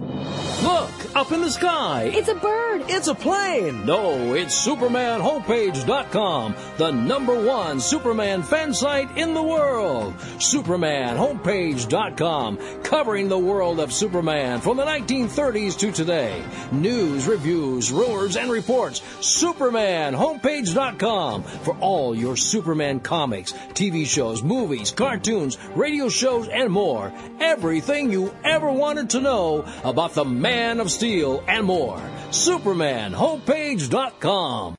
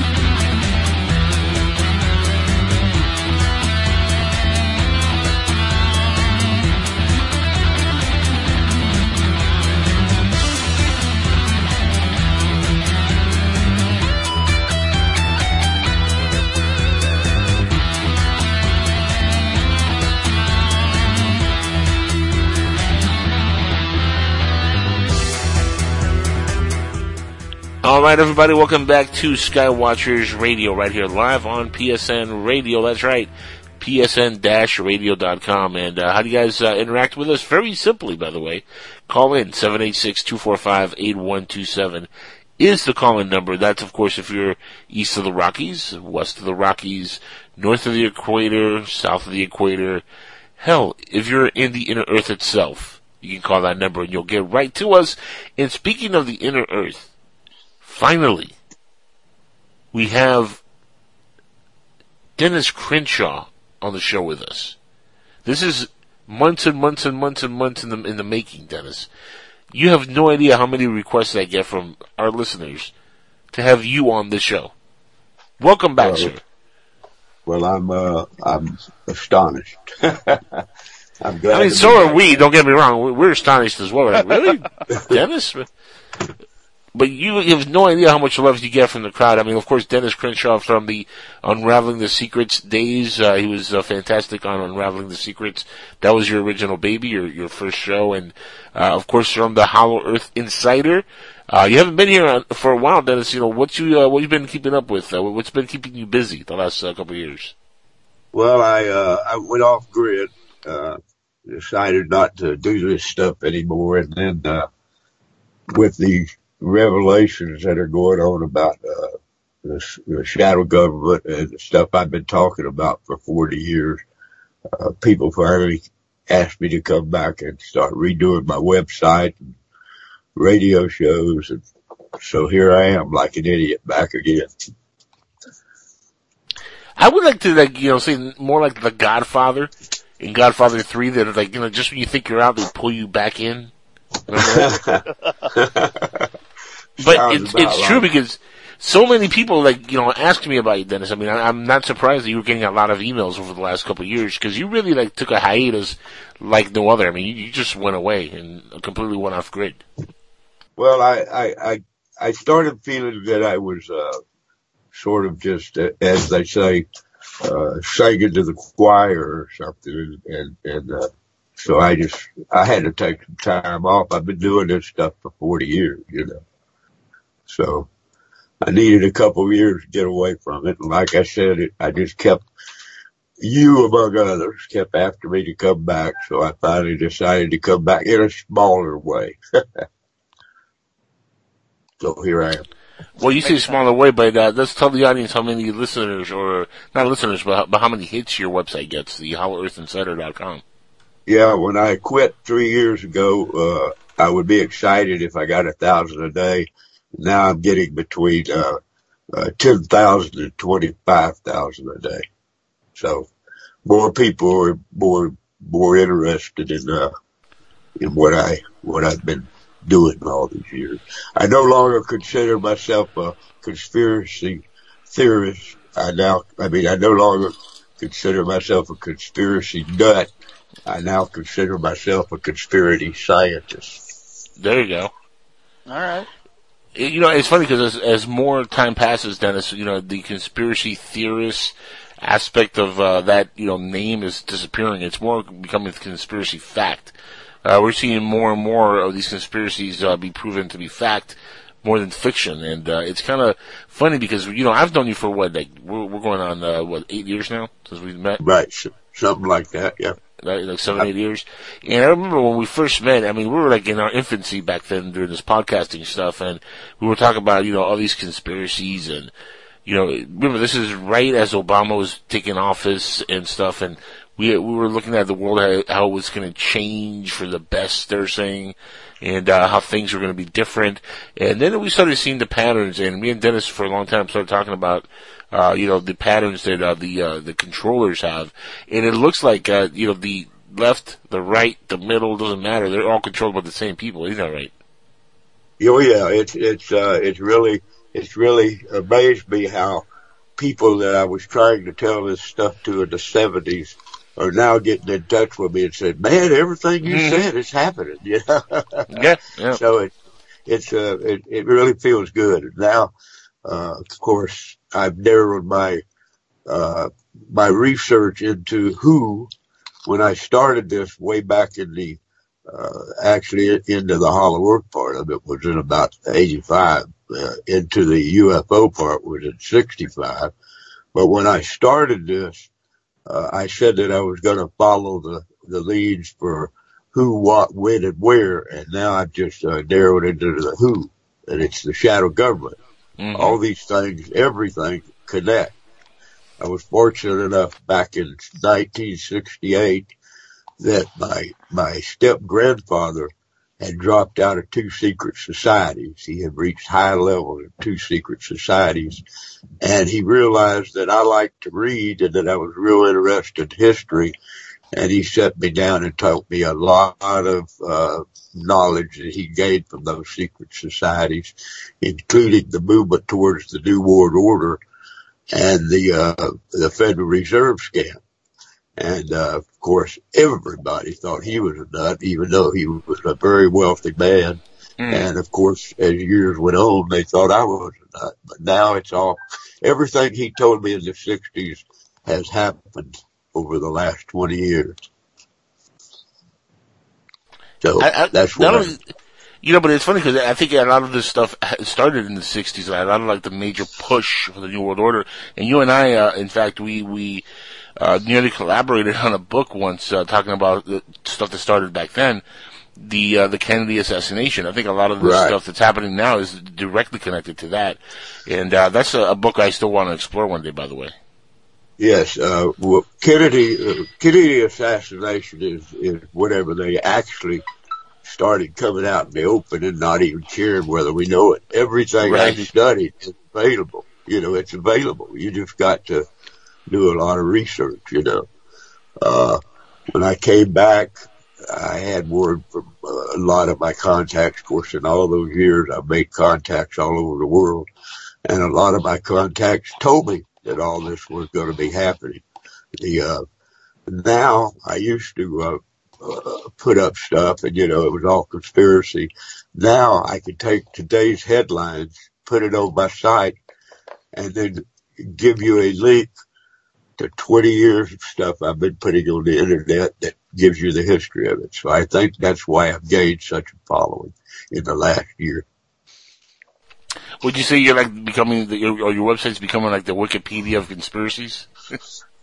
I, I sort of, but but I'm I'm taking. You know, I had a lot of mentors. You know, uh, Bill Cooper, Bo Gritz, uh, uh, Bay Bristle. I mean, I've had a lot of them. In fact, I'm, I'm featuring uh, a series called The Resistors Now that lists list people like uh, Eustace Mullins. Eustace Mullins uh, was the man that revealed uh, the Federal Reserve scam, and he first put his books out in the 40s and 50s.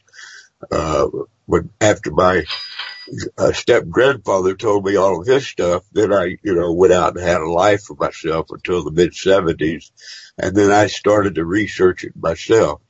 And Eustace Mullins was the Secrets of the Federal Reserve was the first book I read. And what I realized that if I was going to tell people about this stuff, I had to have it well documented. And everything I, I put up is well documented, believe me. And that's the secret to spreading this stuff. Uh, like I said, you know, I was telling people 20 years ago about it and they all thought I was crazy, but because I had documented it so well, then when it starts happening, they go back and look at what I give them or tell them or whatever. They go, wow, you know, and it makes them look further. It's all connected, you know, the hollow earth, UFOs, uh, the New World Order, the Federal Reserve, the takeover of education. All of it is connected. Uh, there's a, a secret cabal of people that everybody about knows about today, financed by the the Rothschilds and the the uh, today it's uh, George Soros, and uh, their plan is to to form a one world government. In fact, they even uh, have a guidestone in Georgia, the Georgia Guidestone that has their plans, and at the very top of the plan is to reduce the world's population to 500 million. It's a satanic uh, cult. They, they believe in uh, Lucifer Right. They, Which, but here's, here's a question, Dennis, and this is a question I get posed uh, often when I talk about these subjects with folks. And by the way, I, I get a lot of uh, my uh, my schooling from Dennis from knowing him for so long and having deep, long conversations about this stuff with Dennis. I mean, he, he is a well of information. But you know, I get asked this all the time, Dennis, that, that uh, you know, given the structure of the New World Order for uh, as long as you know supposedly this has been in play, uh, why is it that you know it's taken so long for like it to happen already? Like, why is well, it it's, such it, baby steps?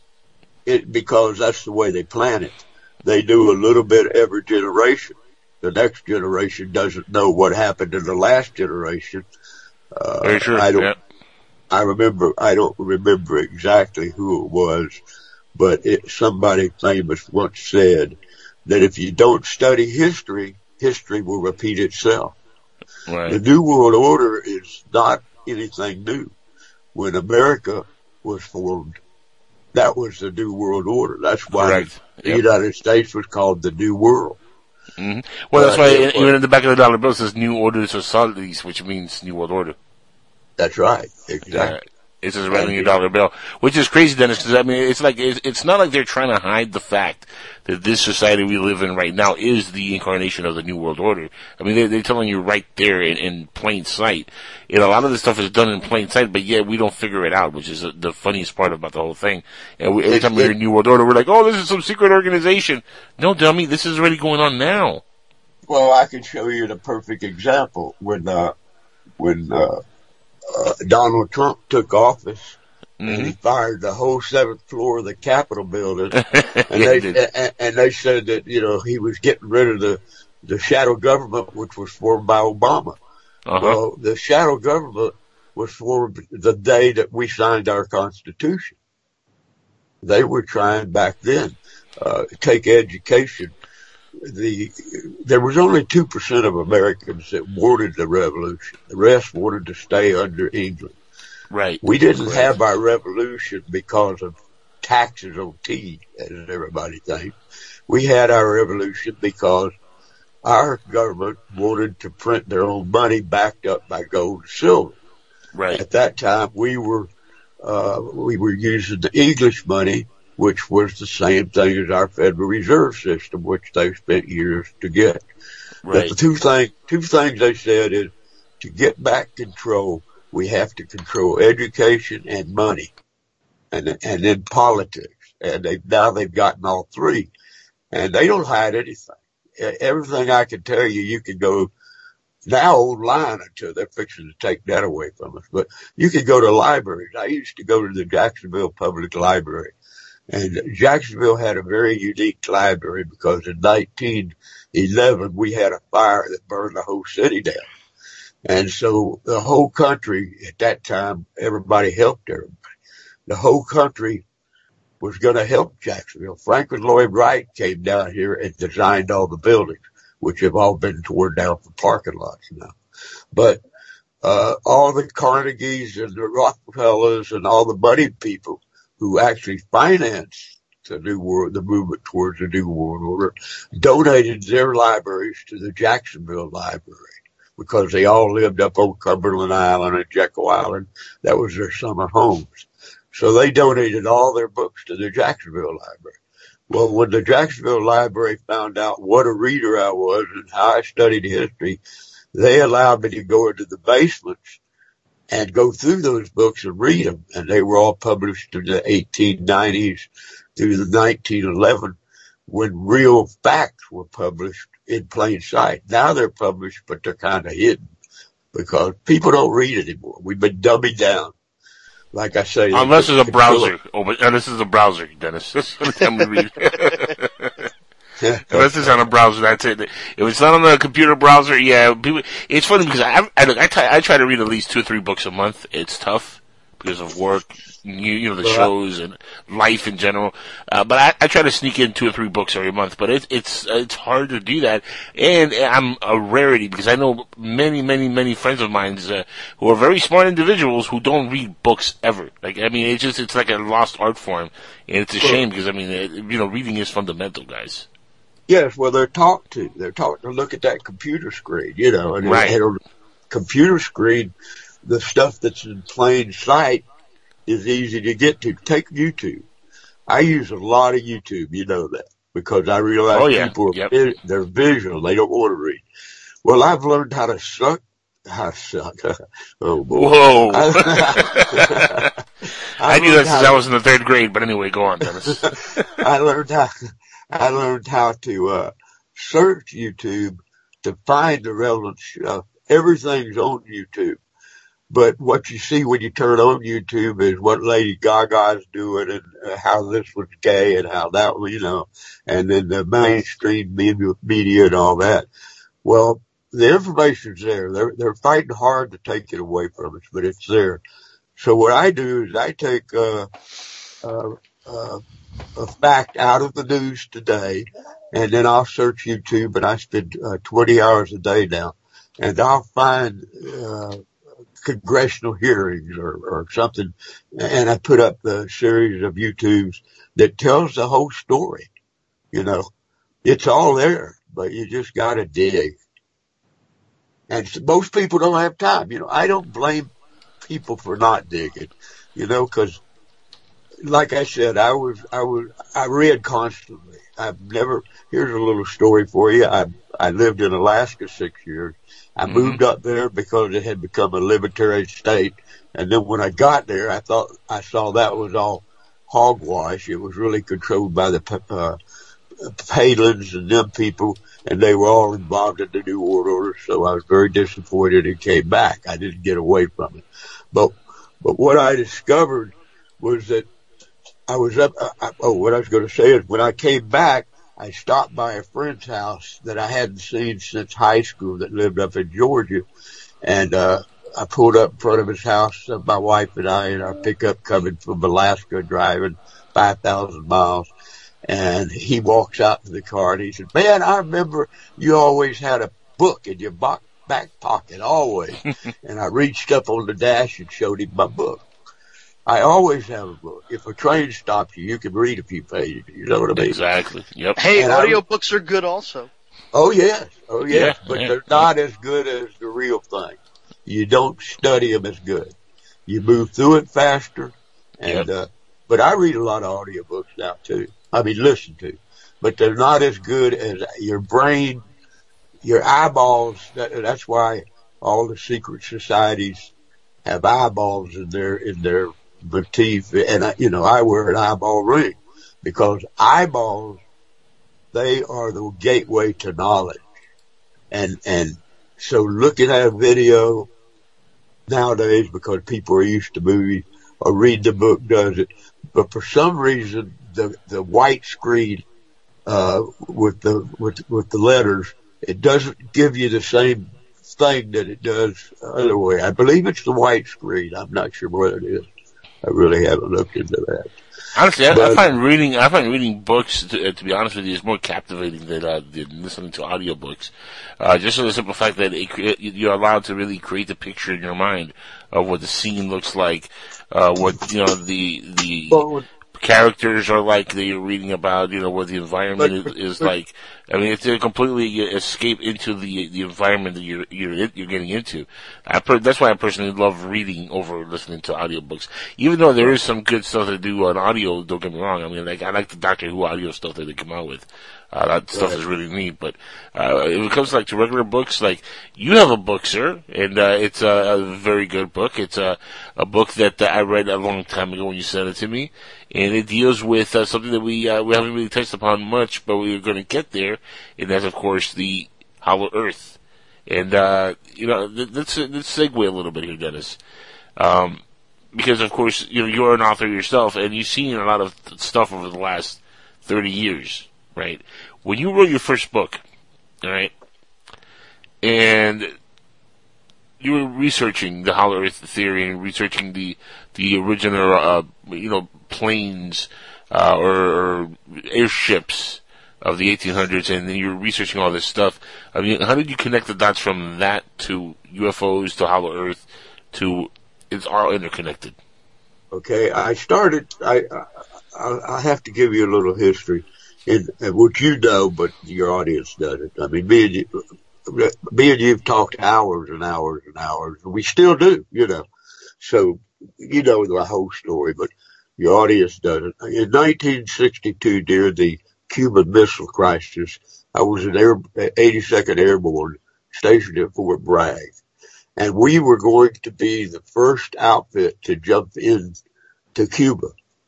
And uh, we were locked down. They had they had MPs at the doors of the barracks. People don't understand. This was really a really a bad time. We were going to nuclear war if something didn't happen. And so we were locked down, and they let two of us. I was a medic, and we were. I was in the medic medical platoon, and they let two of us medics go to the PX, which is the uh, the uh, 7-Eleven for the for the army, and get cokes and cigarettes and whatnot for men. We took a list down there, and there was nobody on the streets except us.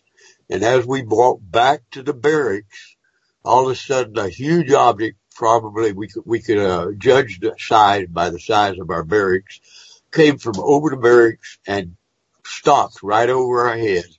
It was about a hundred feet long by 50 feet tall, didn't make a sound, had a row of, of windows around it that were throwing out a light that was unlike any light I had ever seen. And it sat there for who knows how long. It could have been as much as a minute, but it was probably 10 or 20 seconds. And then the front end slowly rose. It was shaped like a football with real short, sharp points on the end. And it slowly rose to a 45 degree angle and just shot out of sight. So, my, my friend and I, we, what is that? I don't know. So because it was the Cuban Missile Crisis, I felt we should report it. Well, he didn't want to say nothing about it. Well, I went in and reported what we had seen. And, uh, three weeks later, he was sent to Germany and I was sent to Panama. And I, I only had nine months left in the army and I was married. And at that time, if you were married, if you had less than a year, they couldn't legally send you overseas, but they sent me overseas with nine months. So I began to wonder about that. So when I got back, uh, then 19, uh, I got out in 1963. And when I got back, I started reading everything I could get my hands on about UFOs. Well, in 1968, my, like I said, my step grandfather saw that I like reading, I like history, and he gave me a lot of knowledge he'd learned from the secret societies that he had quit because he didn't like the direction that the knowledge was taking him. And, uh, so then I, you know, I played around and I was a teenager, so I did a lot of partying and, uh, that kind of stuff. But by 1975 or 76, I had settled down, so I went back to studying. And it, by 1985, I realized, wait a minute, they've been looking at this stuff for 30 or 40 years, these UFOs, and yet they haven't gotten anywhere except to say that they come from outer space. Right. Let me go back and restudy from the very start because I had almost every UFO book and magazine that ever been written. Let me go back to 1940s and research and look real close and see where, you know, what's going on. Well, I reached a book called They Knew Too Much About Flying Saucers and you can still get it. Uh, it's by Gray Barker. And in the Yep. book, it, it told the story of Alfred Bender, who started the first UFO group in the United States and put out the first UFO uh, newsletter. And also he was making contacts with other UFO groups around the world in New Zealand and Australia. And I found that he had came out in the book, uh, they explained he had come out on, in his UFO magazine one month and I can't remember, but y'all can read the book, it's all in there, came out and said that next month in his magazine, he was going to reveal the origin of UFOs. Well, naturally, all of his subscribers waited, and waited, and the next month his book came out, and there was not a single word in it about UFOs. It was all about Air Force experimental aircraft and all that. Well, a couple of uh, uh, of of his uh, top people in his organization, one of them you remember we reviewed was was a very good friend of mine. In fact, talked me into starting the newsletter was James Moseley, the first investigator. Oh yeah. Yep. And so Moseley and them got together. They said, please tell us something. So he says, okay, I'll meet with you. And if, if you ask any questions about the government, I won't answer, but everything else I'll answer. And the whole, uh, the whole transcript is in that book. And I started reading the transcript and they started asking him different questions about UFOs and all that. And he would answer everyone until they asked him a question. Does this have anything to do with the hollow earth? Now back in those days, UFO investigators were looking at every possibility. They weren't just looking at from outer space. And when he had, they asked that question, he shut up and his face changed and he wouldn't answer. Mm. So they moved on to other questions and he started answering. And then they said, does this have anything to do with the Shaver mystery? Once again, he shut up. The Shaver mystery is a man named Richard Shaver who was very famous in the, in the forties. And he, they said what he was reporting was science fiction, but what he was reporting that he had get, was getting voices from a group, a, a civilization that lived inside the earth called the Deros. And they had been left behind during a, uh nuclear attack or some kind of, you know, big thing. And they were the ones left behind. All the elites left and went to other planets and they went inside the, the earth in caves and stuff and learned how to live. Uh, so at that point, like I say, he shut up again. So then I read the rest of the book and I said, aha, there's where everything changed because two years later, the Robinson Commission came out and it, I mean, the Robinson study of UFOs, the government study of UFOs, and it was taken over by the CIA, the shadow government. And they were the ones that put in there that it was probably extraterrestrials. And everybody fell in line with that. And everybody started looking up, including me, but nobody started looking down. So at that point, I started looking down and have been for 40 years. And it is my belief, I do not know whether there's a hollow earth or not. I've found a lot of scientific evidence that points towards that, but it's one of the closest guarded secrets of the shadow government there is. But what I do believe is that most, if not all, UFOs are coming from the subterranean world. They are what I coined the phrase co-planetarians. They live here with us and everybody's looking out up there and everybody's reporting and, and all this. And what we're seeing in our skies are two things. A, the inner people. Now they say, well, for years people have said, well, why wouldn't the government tell us that there are extraterrestrials coming here? No reason.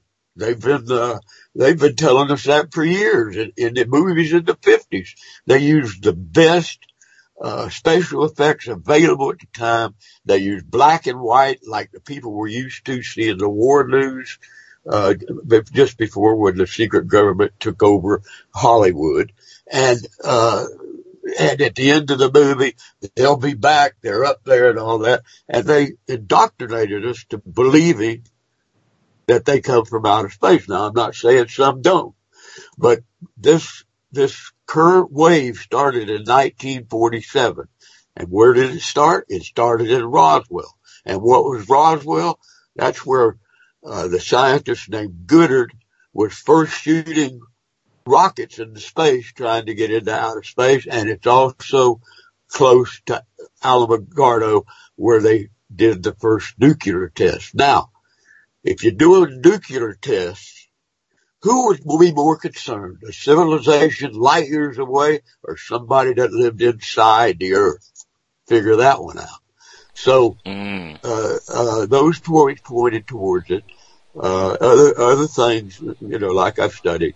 So I have come to that belief that what we are seeing are two things. One is a civilization that lives inside Earth, which is probably joined up with the uh, uh, with the shadow government to keep that a secret from us, and it's also uh, craft built here on Earth from from the Nazi uh, uh, the Nazi experiments, and you know they brought all the Nazi scientists and the people that started the CIA over here from Germany.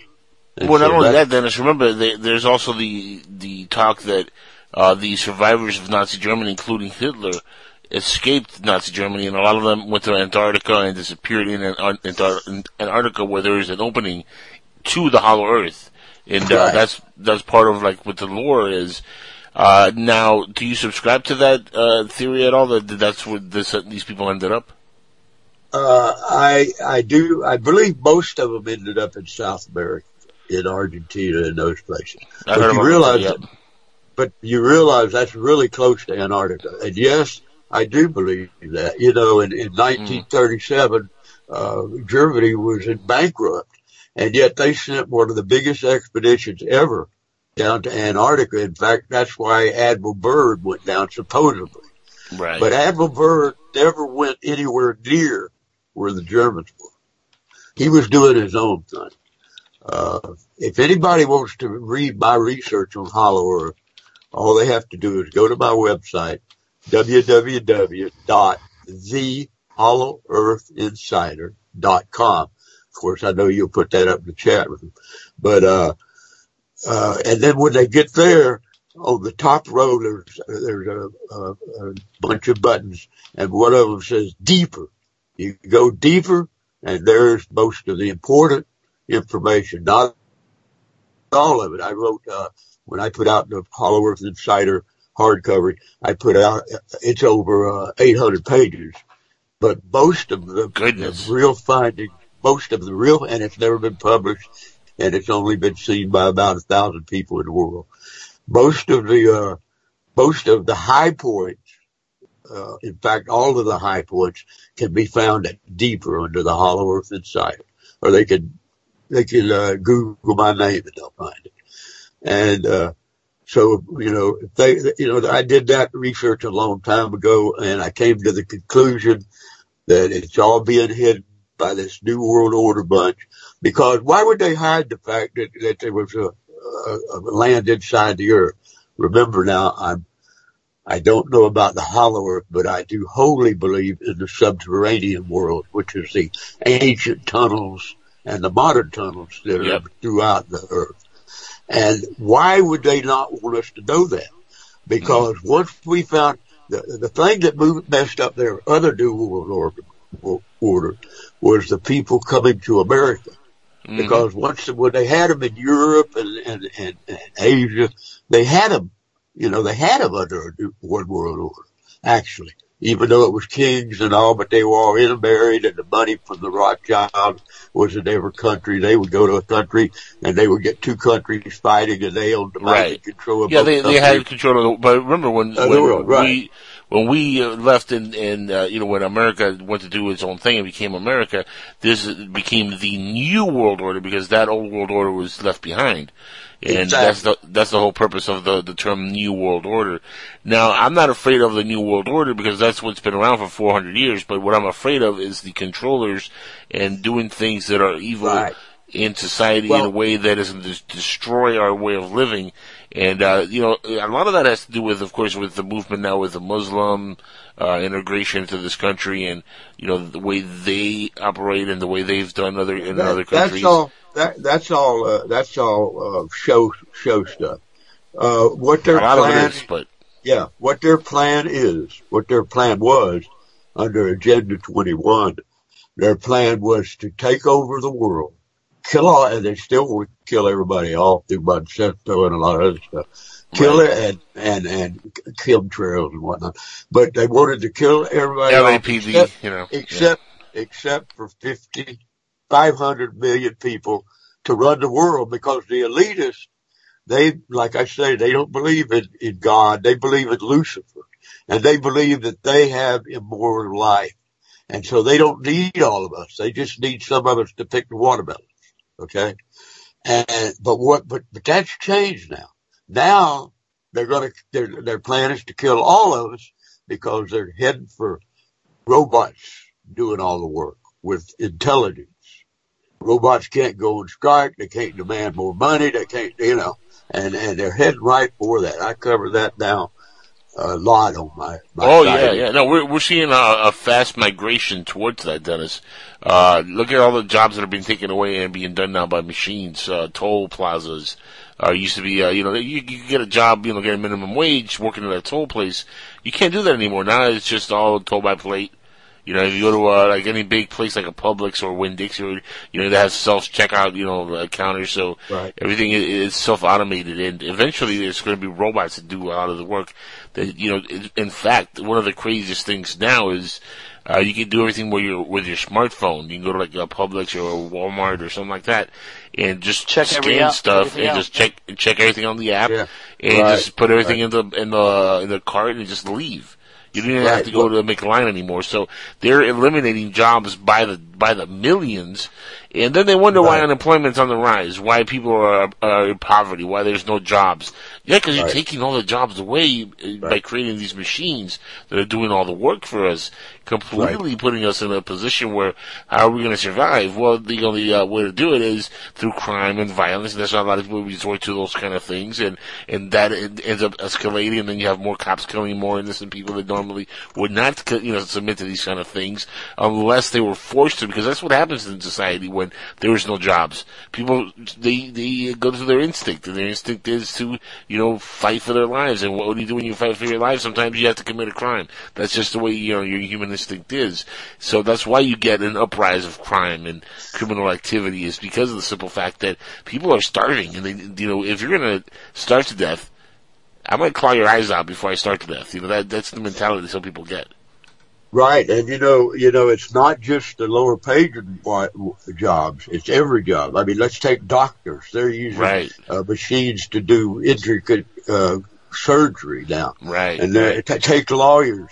Uh, if, if, if anybody wants to really check up on this, they can go to the Hollow Earth Insider and put in my search. I've got my own search on there.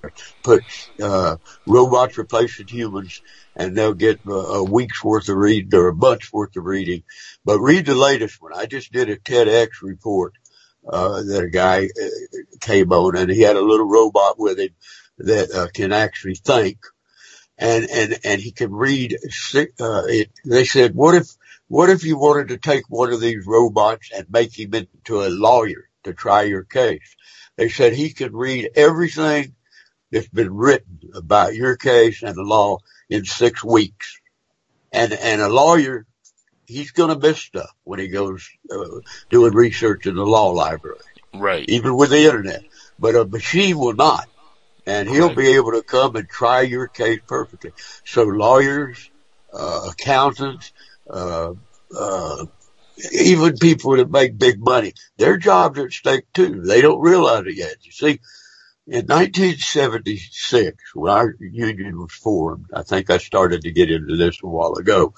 Uh, I mean, in 1776, there was only 2% of the people that were for a revolution. The main people were people that were also aristocrats and were sent over here and they were in charge of the state of Virginia, the state of Georgia, the state of Maryland, those people. The Byrds were one of them.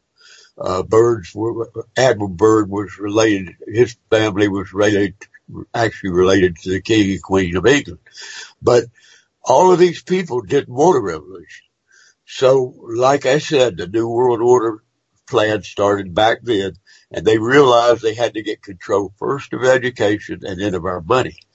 So what happened was three of the of the top elite here in the United States sent their sons to Germany to to uh, and and like I say, all this information is in the deeper section.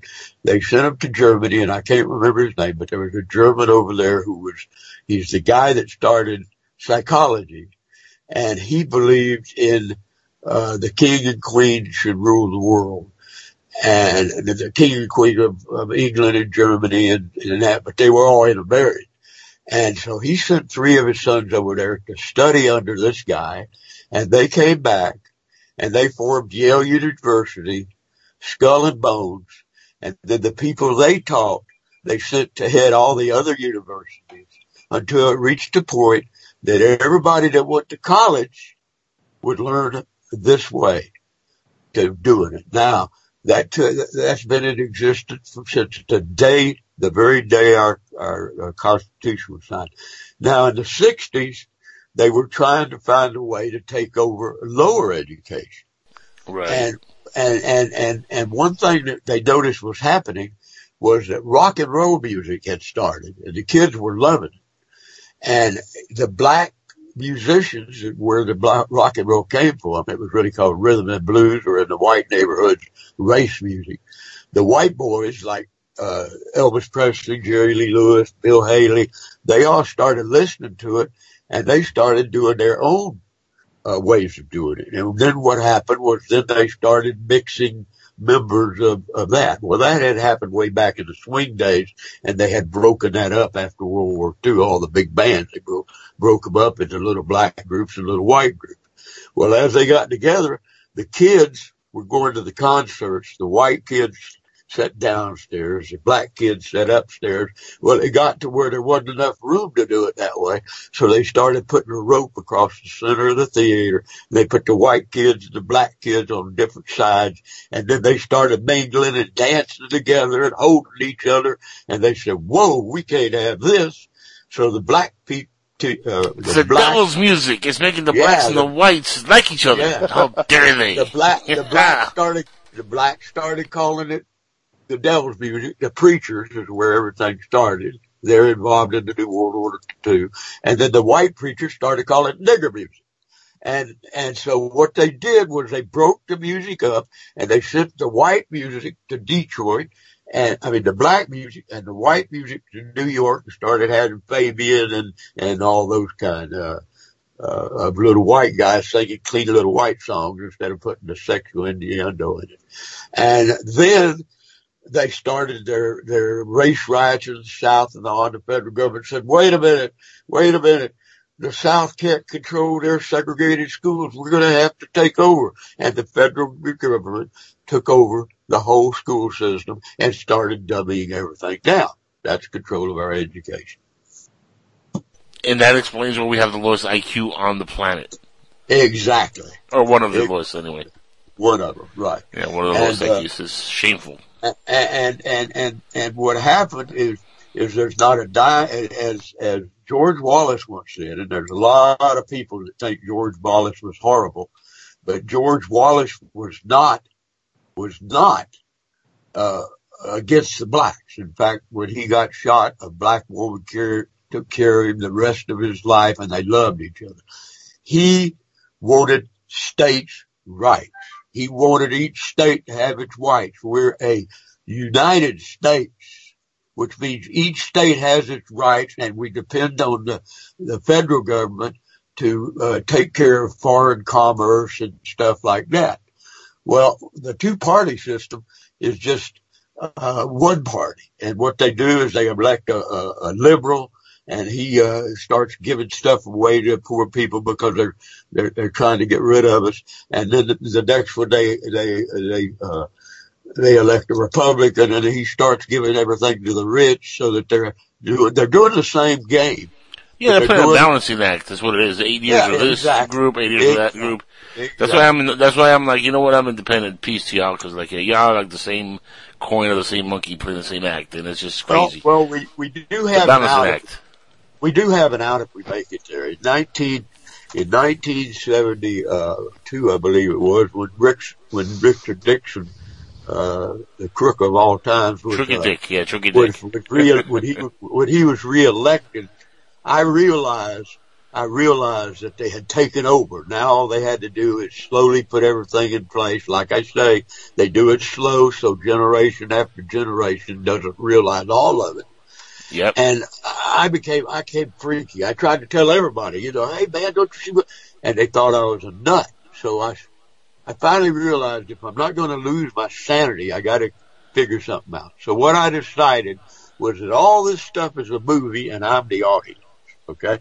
There you go. But anyway, at that time, at, at that time, I heard of a meeting in a garage and I went to the meeting and it was two professors. And what had happened is some of the, uh, constitutionalist professors that believed in the Constitution had gotten together for two or three years and they had figured out a system that would work for everybody.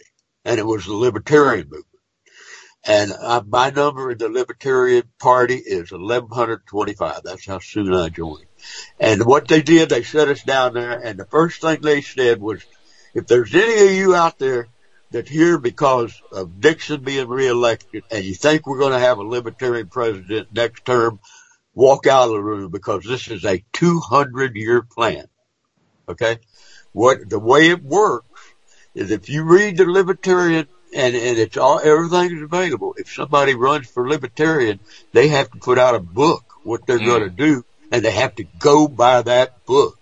Mm. And the libertarian, if everybody, if they study the libertarian movement and if they believe in it, they go register libertarian and they vote for every libertarian on the ballot no matter what. And I've done that ever since because what this does is it builds the party. The Libertarian Right. Party is the only third party that's on the, been on the ballot for 40 years. Okay. In almost every state. And we are, we're making our goal.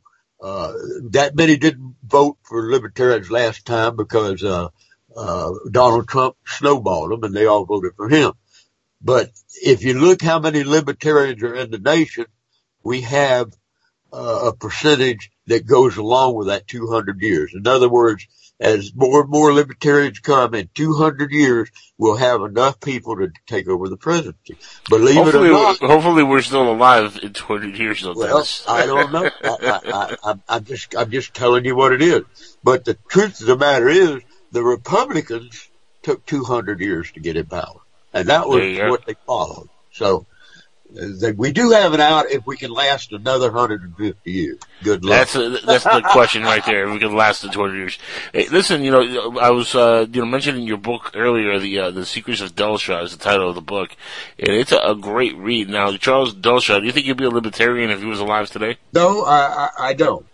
I believe, I believe, I believe, now, there's one thing that might point toward that. But because of his background, you know, the Germans in the 1800s and the 1900s, all the way up to Hitler, and probably still today, uh, believe in, in eugenics, you know, Mm. which is breeding, uh, people to, to come out in a Perfection. Right. and and I'm pretty sure he was into that, but I don't know for sure. But uh, But, uh, but that's a great book, by the way. The, the, are- the Secrets of are- what are- Dellschau. So- Oh, okay. Well, let me just mention one thing first. One of the fathers of the Hollow Earth theory, Uh-huh. everybody's heard of, Raymond Bernard, and his Yep. book is listed as if you go to the library under the Dewey system, which Dewey was a New World Order, but if you go to the library and read on and look for his book, you won't find it with UFOs and all that. You'll find it in the hard science section. It's listed as hard science. Anyway, he was into eugenics, but he was from Germany also. But go ahead. You want to get into Shot? No, we only got a couple of minutes left here, but I just wanted to uh, to mention uh, Dellschau, the book, and also ask you about, uh, you know, do you, do you really think that all these years later that what uh, Dellschau saw were, in fact, uh, either extraterrestrial crafts or maybe something from the Hollow Earth itself? I, I believe uh, some of his work was is uh, is uh, was used in the creating of, of uh, earthly uh, flying machines. I really believe that. He was in a secret society called NYMZA. Uh, right. You, you got to read the book to understand the whole story. But he was in a secret society named NYMZA, and uh, he put out a bunch of, uh, of twelve books of, of drawings, which now sell from ten to twenty five thousand in museums all over the world of flying, weird looking flying machines. My co-partner, uh, uh, uh, Pete, Navarro, uh, he, he, he, he owned them and studied them for 27 years and he broke the secret code that was hidden in them. And according to the code, Dellschau went out during the gold rush to California, met up with another group of, of, uh, Germans. One of them had discovered an anti-gravity, uh, fuel by, Woodley was looking for a way to separate gold. And they had a secret society called NIM, uh, no, theirs was called the Sonora Aero Club which uh, invented these machines and flew around in them, uh, practicing on them. But they they wanted to keep it secret because they didn't want it to go to military. They didn't want the military involved. And uh, uh, in the 18 that was in 1849. In 1896, strange flying machines were seen all over this country. They were reported in Mhm. local papers, and it wasn't until the 70s or 80s that that was cut, uh, found. It was called the uh, the the uh, flying. I forget what it's called. Anyway, it's 1896, 97. You can look that up. Uh, yeah, the flying- term flying saucers hasn't, hadn't been coined at that point yet. That's, uh, Yeah, right, right. No, no, they were really strange. No, yeah, they were really strange. Uh, they were really strange looking balloon type things, but they were Right. running on the anti-gravity machine. We haven't never found the total connection between those two, uh, but it's, it's obvious that it was there. Uh, he, he operated out of, out of the gold rush country and the first of those machines were seen over Sacramento, which was a hundred miles away from there. So it's a pretty good way that those are connected. People have connected the, uh, it's called the mysterious, I forget, flying machines of 1897. You can find it. Uh, and people have, uh, con- made some small connection between those and modern UFOs. So there might be a connection all the way to Delta. It was fun writing the book and I, if people read it, they can find it at Amazon. It's called The Secrets of Dellschau. D-E-L-L-S-C-H-A-U by Dennis Crenshaw, or just Google the name. There you go. Uh, Dennis, uh, is there any chance that we'll ever see a follow-up book in the works in the next couple of years? A follow up question. a follow up on the Dellschau, I'm kind Or, of working or on anything that you're, or anything you're working on as a book in general? I am working on a Hollow Earth book, but it won't be what people think. Okay. Uh, right now, right now, I'm more concerned with uh, trying to help wake people up to what's going on in our country. If we could break, if we could break this uh, secret government or, or deep state or the controllers, whatever you want to call them, if we could break that, we'll find out everything about UFOs and if there is a Hollow Agreed. because they they have the information. That's that's what the secret societies do. They hide information, especially old information. And Yep. so, right now I'm I'm working mostly on that. And it, you know, you guys should really go to my site because it, it, you'll learn a lot. I promise you, and I'm sure uh, Angel will verify that. Definitely. Other guy, uh, any final questions for Dennis before we uh, go for the evening? No, uh, very informative, Dennis, to say the least. I mean, I learned a couple of new things, and uh, I'm wondering. Here's an interesting question. Um, when it comes to the beings that are in the, possibly the Hollow Earth, how many of them are coming out of water entrances and exits, and how many of them are entrances on land or ice? believe I believe it's it's equal. I believe they have entrances out of all those places. I believe it's easier for them to come out of the water. I also believe there are civilizations living deep in our ocean. There's more than one civilization down there. Uh, you know, I always like to say that this might be a good place to end it off. I always like to say this. If you believe in God, do you believe God would build a house and put everybody on the roof where the weather and all that? Good question. And, Well, and you what- know, yeah. you know, uh, you know, uh, the sun is what destroys us. The sun is what gives us wrinkles and age and diseases. Uh, never mind what all the stuff the New World Order's doing. But the sun, I believe that, that we were put here as an experiment. I believe that at all planets, and they found evidence on, it, on, uh, on this anywhere they've gone, that in all planets, the civilizations live inside, and we were brought from somewhere to be an experiment to see if man could live on the outside of the world. That's what I believe. Interesting. Well, it's uh, a fair enough uh, theory, and uh, one that I could actually say that it's not that far fetched from my own personal theory of how everything uh, coexists. And uh, I think we're quarantined here, Dennis, by uh, not only the shadow governments, but by the extraterrestrials who might have had a hand in, in creating who we are. And we, we're quarantined here, and that's why getting off Earth, going you know, elsewhere, is going to be tiresome like that yawn. All right, guys, uh, that's all the time we have here on Skywatchers Radio. This has been an, an amazing interview with Dennis Crenshaw. Thank you, Dennis, for being on the show with us, man. It's been a lot of fun having you on. Anytime, man. Anytime. Appreciate. Appreciate your time, and uh, I know it's getting late, so we're going to wrap it up. Uh, guys, uh, we're going to be back next week with another amazing interview with another great guest. Don't know who yet, so stick around and we'll uh, tell you on the website, skywatchersradio.com. Go over there for the podcast of this uh, very episode, which will be live within the next, uh, I don't know, what, five minutes, ten minutes, something around there. And, uh, Somewhere about there. One more time, the website is, so everybody go over and uh, start checking out what you're working on. Give us the URL one more time. Yes, www.thehollowearthinsider.com. And thank you guys. Check out my site. Guys, like I always say, keep looking to the stars and to the skies. And if you see anything, call me. We'll talk about it. Peace, everybody. Don't Take care. don't, don't forget to look down too. Look down also, yes. Have a good night, everybody.